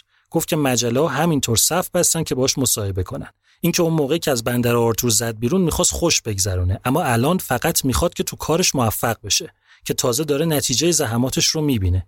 که اعضای گروه های د رولینگ استونز و د انیمالز رو از نزدیک دیده و اونام بهش گفتن که صداش عالیه. اینکه با جیمی هندریکس رفیق شده و هندریکس واسه یکی از اجراهاش با جنیس مشورت کرده و اینکه بیگ برادر الان مهمترین چیزیه که تو زندگیش داره. جنیس واسه مامان و باباش نوشت حالش خوبه اما ننوشت که داره به شدت مواد و الکل مصرف می‌کنه.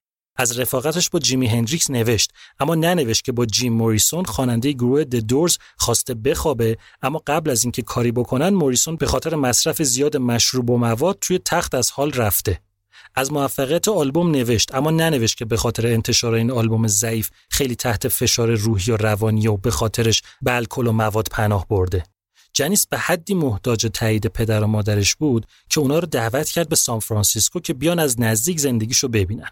یکم بعد از انتشار آلبوم بود که خانواده جاپلین یعنی ست و دوروتی و دوتا بچه‌شون رفتن سان فرانسیسکو. جنیس به شدت ذوق زده بود. خونه رو مرتب کرد، پستراشو چسبون به در دیوار، لباسای نو گرفت و با گروه هماهنگ کرد که یه اجرای مجانی به افتخار مامان و باباش توی یه بار ترتیب بدن.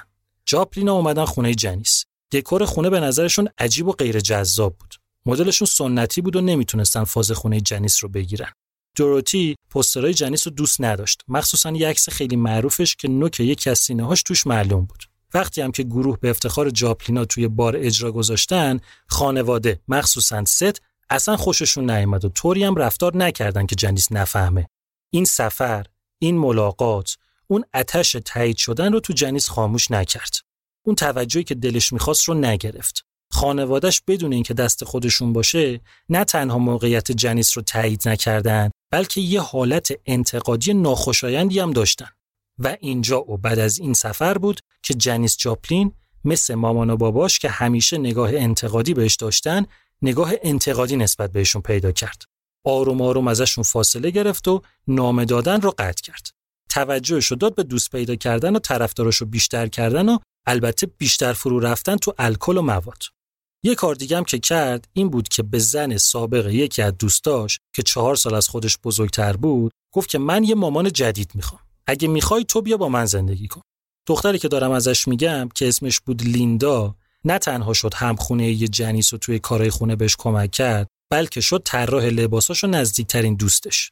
جالبه که لیندا کلی تعجب کرده بود. اینکه چقدر خونه جنیس مرتب و تمیزه و چقدر حواسش به دخل و خرجش هست و حساب همه چی رو داره و چقدرم کتابخونه اهل مطالعه است. لیندا بمونه گوشه ذهنتون که باش کار داریم.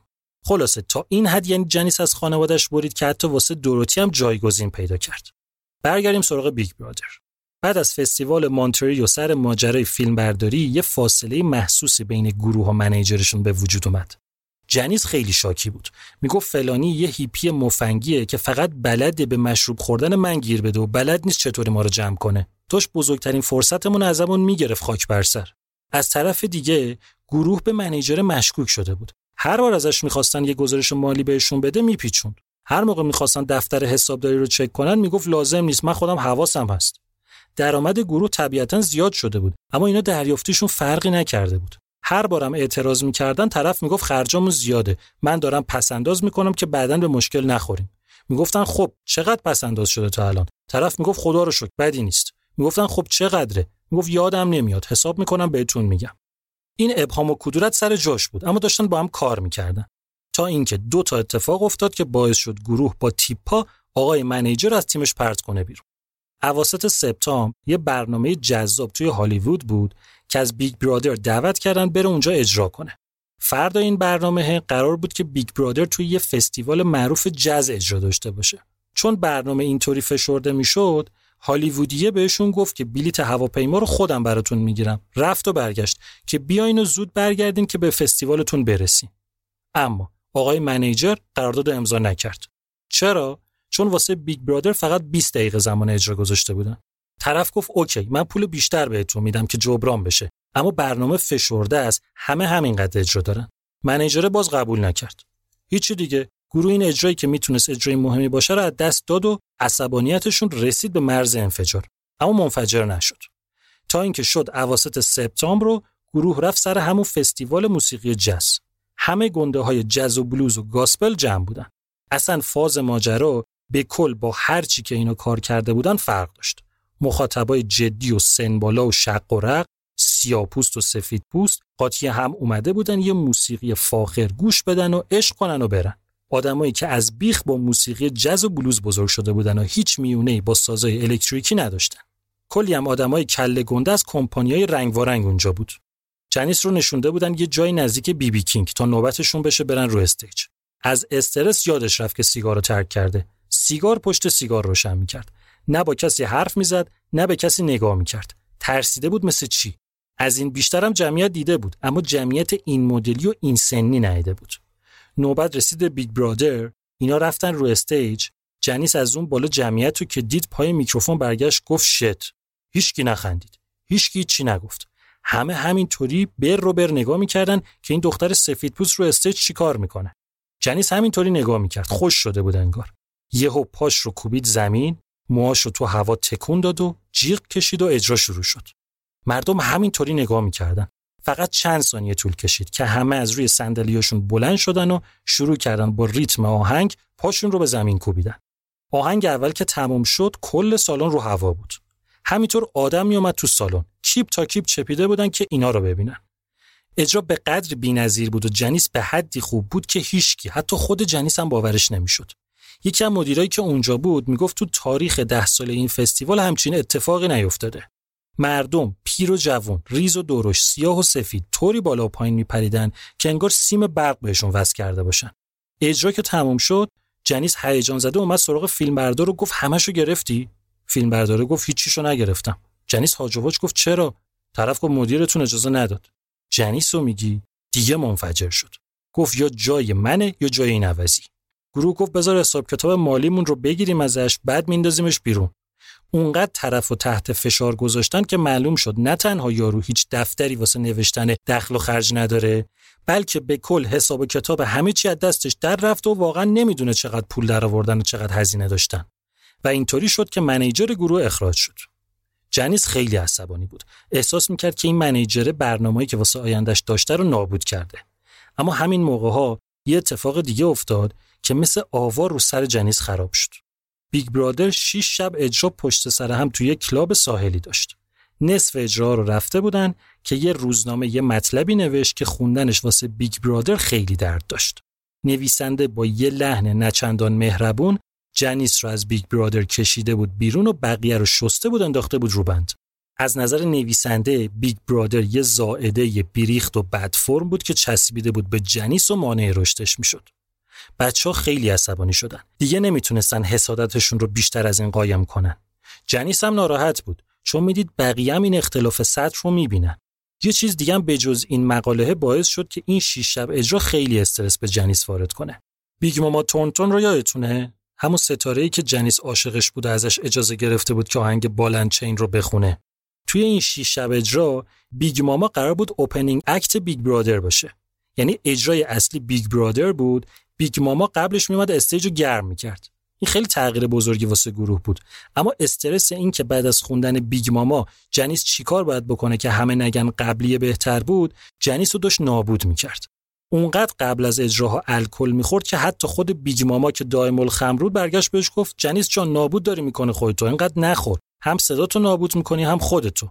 فشار این دوتا موضوع اجرای بعد از بیگ ماما و مقاله اون روزنامه که بهش دوری و دلخوری از خانواده رو هم باید اضافه کنیم باعث شد که درست بعد از اجرای شب ششم جنیس شکست و بعد از مدتها افتاد تو تله هروئین. دوستاش مخصوصا همخونه ایش یعنی لیندا موضوع رو که فهمیدن خیلی باش صحبت کردن که هروئین رو دیگه به کثافتهای دیگه اضافه نکن. اما جنیس اهمیتی نداد. هروئین دوای تنهایی و اضطراب و احساس عدم امنیت شده بود و همین براش کافی بود. بیگ برادر رسیده بود به یه مقطع حساس تو دوران فعالیتش. اوضاع جنیس که اینطوری بود نگاه های بقیه اعضای گروه هم که اونطوری بود. منیجر هم باز نداشتن یه دونه آلبوم داده بودن بیرون که دوستش نداشتن. خلاصه یه فکری واسه سر و سامون دادن به این اوضاع باید می‌کردن که مهمترینش پیدا کردن یه منیجر جدید بود. کلی گشتن و به این و اون سپردن با چند نفرم صحبت کردن اما اون اطراف کسی که به کارشون بیاد رو پیدا نکردن. تا اینکه خبر رسید به گوش یه منیجر خیلی معروفی که توی نیویورک زندگی می‌کرد. یکی به اسم آلبرت گروسمن. کسی که اجرای گروه توی فستیوال مانتری دیده بود و عشق کرده بود و از اون موقع دورادور پیگیر گروه بود. آلبرت پیشنهاد داد که بیاد و بشه manager بیگ برادر. جنیس دو دل بود. یه شب برگشت به لیندا گفت پیشنهاد این یارو آلبرت جذابه اما به نظرت بهتر نیست تو همین سان فرانسیسکو دنبال یه نفر بگردیم؟ لیندا گفت اگه می‌خوای همین ستاره محلی باقی بمونی که آره. اما اگه هدفت شهرت و موفقیت تو کل آمریکا و کل دنیاست شک نکن که این بابا به کارت میاد. پس طرف برای صحبت با گروه بلند شد اومد سان فرانسیسکو. آلبرت گروسمن یه مرد شق و رق و درشت هیکل 42 ساله خوش سلیقه توی موسیقی استاد مذاکره جدی و محکم تو کار که کلی آرتیست ریز رو درست کرده بود. تا حدی که باب دیلن می‌گفت آلبرت حق پدری به گردنم داره. جز و بلوز تو مشتش بود. از همون شروع تولد موسیقی راکم زده بود تو کار این ژانر. کلی آرتیست توی نیویورک و شیکاگو و حتی کانادا رو داشت جمع می‌کرد.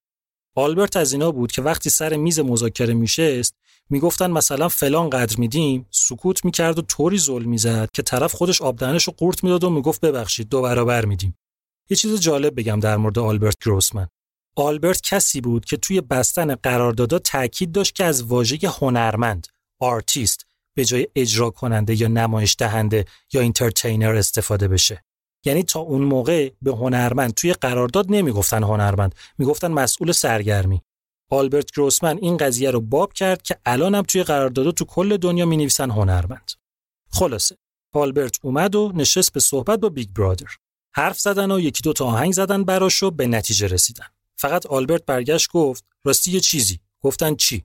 گفت مواد بی مواد گفتن یعنی چی؟ گفت من قبلا مشتری داشتم که خودشو با مواد بدبخت کرده. همسر سابق من معتاد بود. اصلا تو فاز این که بخوام سر این موضوع شما رو جمع کنم نیستم. اگه می‌خواین من باشم موقع کار مواد مخصوصا هروئین تعطیله.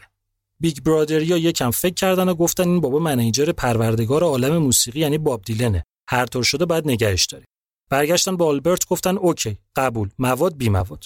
آلبرت گفت خب خدا رو شکر. این یکی هم حل شد. فقط یه چیز دیگه هم هست. گفتن دیگه چی؟ می‌خوای صبح به صبح بریم تو پارک بدویم حتما. گفت نه. عرف مبلغی که منیجرها می‌گیرن 15 درصد درآمد گروهه. گفتن آره همین حدود است. گفت اما من 20 تا بیشتر می‌گیرم. گفتن اوکی 20 تا میدیم بهت. گفت نه 20 تا بیشتر از 15 تا می‌گیرم. یعنی من 35 درصد می‌گیرم. گفتن چه خبره؟ چیکار مگه می‌خوای بکنی؟ گفت شما خیلی زور زده باشین تو یه سال اخیر سی هزار دلار درآورده باشین. گفتن آره. الکی گفتن زیر 25 هزار دلار بود درآمدشون. آلبرت گفت من تضمین می‌کنم. از روزی که با هم قرارداد ببندیم تا یه سال بعدش شما حداقل 100 هزار دلار در بیارین. اگه یه دلار کمتر از این بود یه سنت هم نمی‌گیرم ازتون. چشم اینو برق زد. گفتن حتما می‌دونی چی داری میگی دیگه؟ قبوله. به محض امضای قرارداد آلبرت گروسمن دست به کار شد. وضعیت مالی و حساب کتاباشون رو سر و سامون داد. واسه هر تک نفر از بچه های گروه یه مسئول انحصاری مشخص کرد. یه رود منیجر براشون استخدام کرد واسه اولین بار. یکی که وقتی اینا شهر به شهر میرن واسه اجرا همه کاراشون رو مدیریت کنه. هر فاکتور و مدرکی که از منیجر قبلی مونده بود رو گرفت طبقه بندی کرد مشخص کرد که گروه الان تو چه وضعیه. دستمزد ثابت بچه های گروه از 100 دلار در هفته کرد 200 دلار. چند تا اجرای درست حسابی توی جای مختلف مخصوصا لس آنجلس و نیویورک ترتیب داد. بعدم رفت سراغ کمپانی کلمبیا رکوردز. یادتون بیارم کلمبیا اجرای بیگ برادر رو که تو فستیوال مانتری دید اومد که قرارداد گروه از کمپانی مینستریم بخره. باب شد گفت که نمیفروشم. حالا اینجا آلبرت گروسمن رفت سراغ کمپانی کلمبیا نشست باشون چونه زدن سر اینکه تا چقدر می‌تونین پیشنهادتون رو ببرین بالا که مینستریم راضی بشه از بیگ برادر دل بکنه. تعطیلات اون سال جنیس بعد از حدود 16 ماه برگشت بندر آرتور. کلی کادو و سوغاتی خرید و با کلی ذوق و خوشحالی رفت دیدن خانوادش اما نتیجه این سفر این شد که جنیس برای همیشه قید شهرش و خانوادش رو زد. ست و دوروتی از موفقیت جنیس خوشحال بودن بهش افتخار می‌کردن. اما اصلا نمی‌تونستن lifestyle ش رو قبول کنن. واسه همین حرفایی می‌زدن که جنیس طاقت شنیدنشون رو نداشت. از طرف دیگه جنیس توی این مدت چنان سفره دلش رو باز کرده بود و انقدر توی مصاحبهاش از جو تگزاس و مردمش بد گفته بود که آدما باهاش okay نبودن و توی خیابون اذیتش می‌کردن. واسه همین موقعی که جنیس برگشت سان فرانسیسکو دیگه تکلیف خودش رو روشن می‌دید. مدت ها بود که لیندا شده بود مثل مامانش و جای دوروتی رو براش پر کرده بود.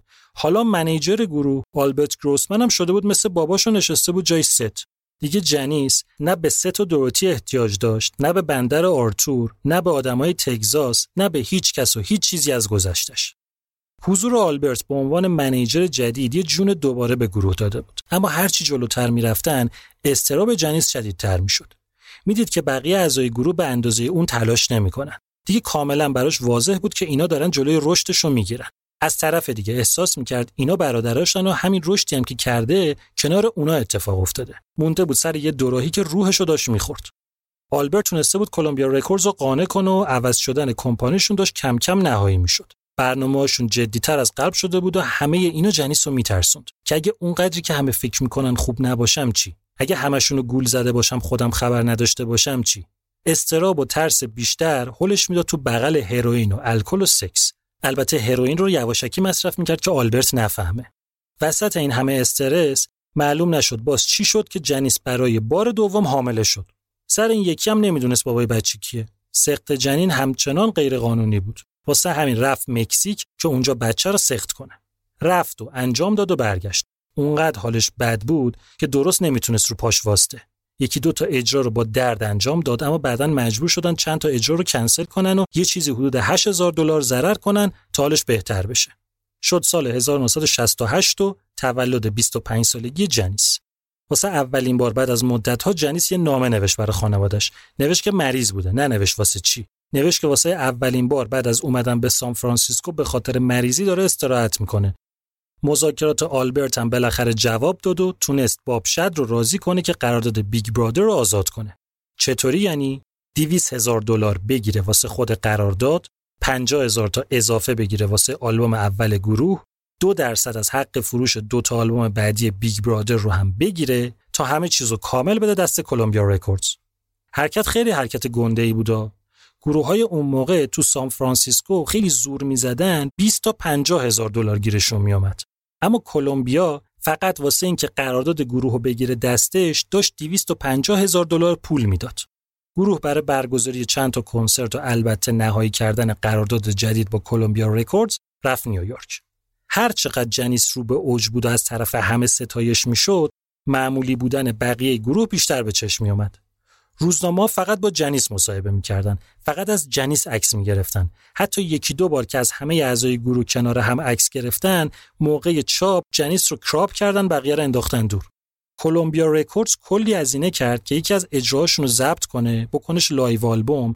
اما بعد از ضبط که گوش کردن دیدن اینا اونقدر فالش و ناکوک و درب و داغون زدن که انتشارش فقط آبروریزیه. اونقدر این موضوع پررنگ بود که حتی یه بار آلبرت جنیس رو کشید کنار گفت به نظرم بهتر دنبال یه گروه دیگه واسه خودت باشی. اینا به درد تو نمی‌خورن. خلاصه حالا کار نداریم.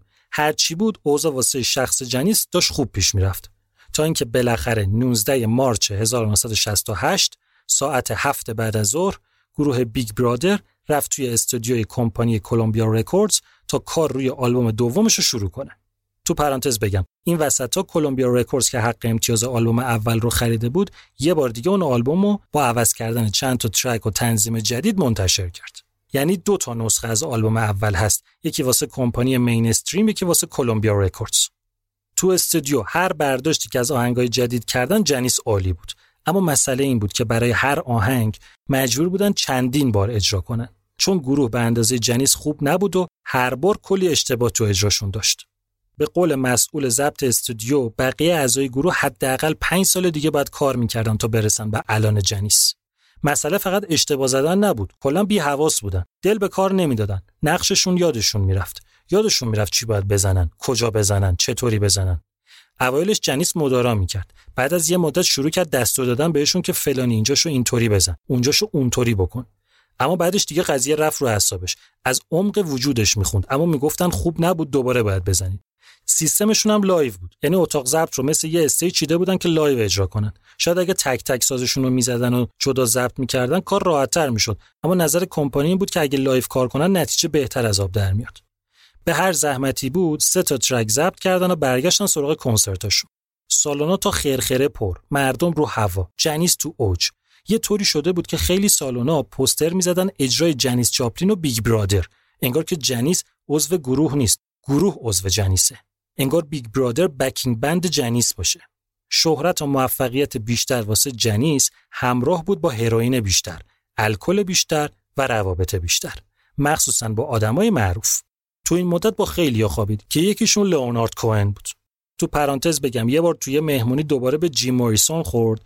این دوتا هر موقع هم دیگر می‌دیدن مثل سگ و گربه میپریدن به هم. تو این مهمونیه موریسون موهای جنیس رو گرفت صورتش رو کوبید رو میز. جنیس هم یه بطری ویسکی برداشت خورد کرد تو سر موریسون. بعد از چند تا اجرا گروه دوباره برگشت تو استودیو چهار تا آهنگ دیگه آماده کرد و اینطوری آلبوم دوم کامل شد.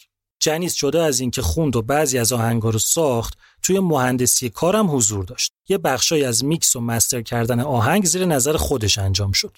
همین قضیه و البته تسلط کلمبیا رکوردز به کار باعث شد که این دفعه برخلاف آلبوم اول آهنگا درست بشه شبیه بیگ برادر واقعی. کلمبیا هم گفت که آلبوم بزنیم جنیس جاپلین و بیگ برادر. اما آلبرت مخالفت کرد. گفت اینا به اندازه کافی مشکل دارن با هم. دعوا نندازین بینشون. گروه پیشنهاد داد که اسم آلبوم بذارن Sex, Dope and Cheap Thrills سکس و مواد و هیجانهای دم دستی. کمپانی ولی مخالفت کرد. گفت سکس و موادش رو بیخیال شین. تو همان هیجانهای دم دستیتون این دوتام هست دیگه.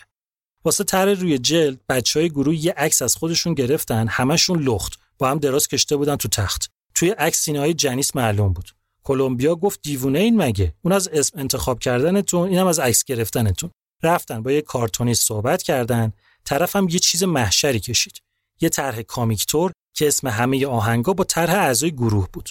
طرح پشت جلدم عکس تک نفره جنیس رو گذاشتن.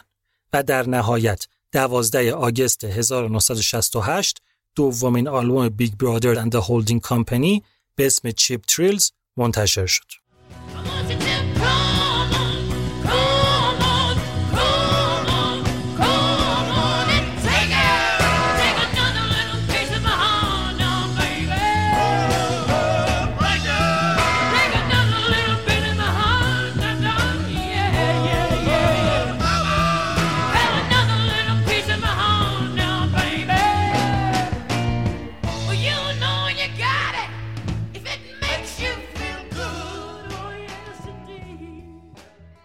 از هفت track این آلبوم سه تاش کاور بود. یعنی آهنگای آرتیستای دیگر رو بازخونی کرده بودن. از چهار تای دیگه یکیش واسه جنیس بود. دو تاش هم با بقیه اعضای گروه مشارکتی کار کرده بود. یکیش هم که نبود جزء سازنداش. کلمبیا رکوردز خوب کارشو بلد بود. یه چیزی از اینا بیرون کشید و تحویل داد که بعد از هشت هفته آلبوم رسید به رتبه اول چارت بیلبورد و تونست هشت هفته‌م غیر متوالی البته توی رتبه اول بمونه و تبدیل بشه به پرفروشترین آلبوم سال آمریکا. نقدای آلبوم عموما مثبت بود و خیلی گفته بودن که نه تنها این اثر نسبت به آلبوم قبلی که مینستریم منتشر کرده بود خیلی بهتره بلکه خودش یکی از بهترین آلبومای ساله. نقد منفی هم داشتن البته که عموما از طرف سیاپوستا بود. مثلا نیویورک تایمز نوشت که یه مشت بچه سفید پوست با موهای بور می‌خوان ادای سیاپوستا رو در بیارن. انگار مسخره بازیه.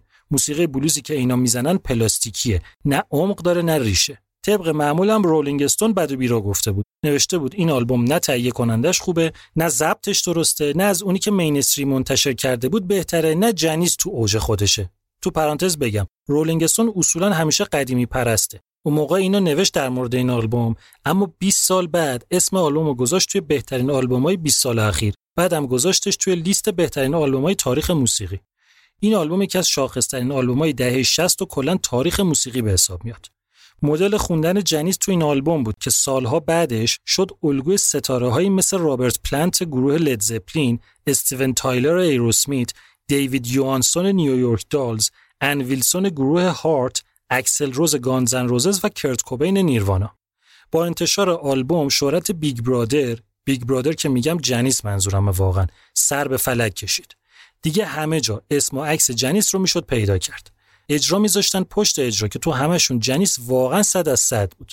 یکی از این اجراها توی یه فستیوالی بود به اسم فستیوال فولک نیوپورت جایی که همه بزرگان بودن و جنیس از قدیم آرزوش بود که تو همچین جایی اجرا کنه اجراشون که تمام شد که انصافا اجرای خوبی هم بود شاد و خوشحال همه رفتن بک استیج. همه به جز جنیس. جنیس موند اونور با چند تا از دوستاش که دیده بود معاشرت کنه. پسرا برگشتن به آلبرت منیجرشون. گفتن عشق کردی خداییش. دیدی چه کردیم؟ منیجره گفت چی بگم والا؟ اینا گفتن یعنی چی؟ خوب نبودیم؟ گفت چی بگم والا؟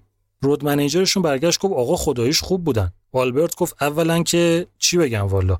من تو کار یه چیز دیگه است. لازم نیست در مورد موسیقی نظر بدی. کار خودتو بکن. پسرا به شدت رفتن تو لک. سرخورده و ناراحت و غمگین کس کردن یه گوشه. مسئله این بود که الان دیگه یه مدتی بود که نه تنها جنیس با بقیهشون مشکل داشت بلکه اونا خودشون هم با هم مشکل داشتن و هی تقصیر گردن همدیگه مینداختن. چند روز بعد از این فستیوال گروه رفت نیویورک. اینجا بود که جنیس به بقیه گفت بچه ها جمشین وقتشه که جلسه بذاریم. می‌خوام یه چیز مهمی بهتون بگم.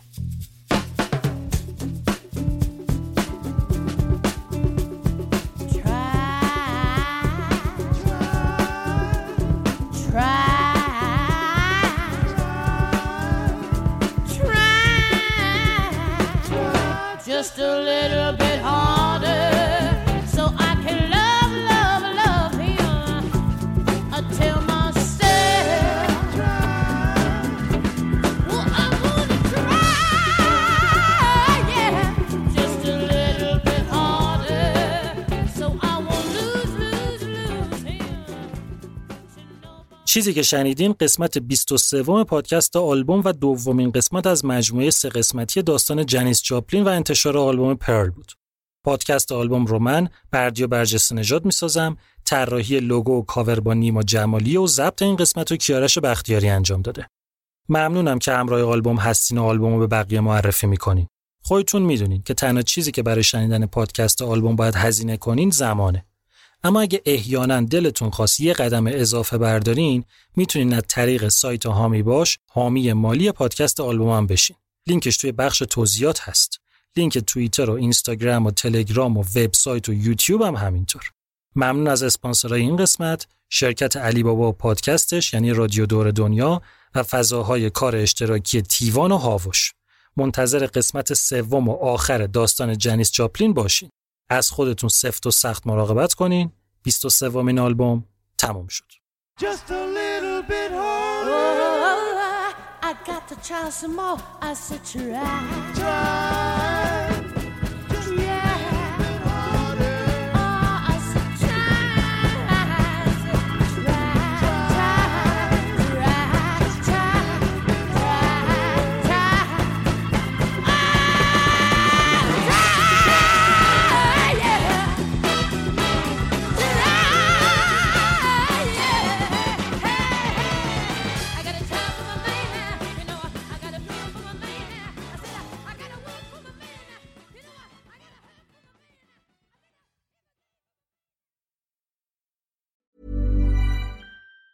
Mom deserves the best, and there's no better place to shop for Mother's Day than Whole Foods Market. They're your destination for unbeatable savings, from premium gifts to show-stopping flowers and irresistible desserts. Start by saving 33% with Prime on all body care and candles. Then get a 15-stem bunch of tulips for just $9.99 each with Prime. Round out Mom's menu with festive rosé, irresistible berry chantilly cake, and more special treats. Come celebrate Mother's Day at Whole Foods Market.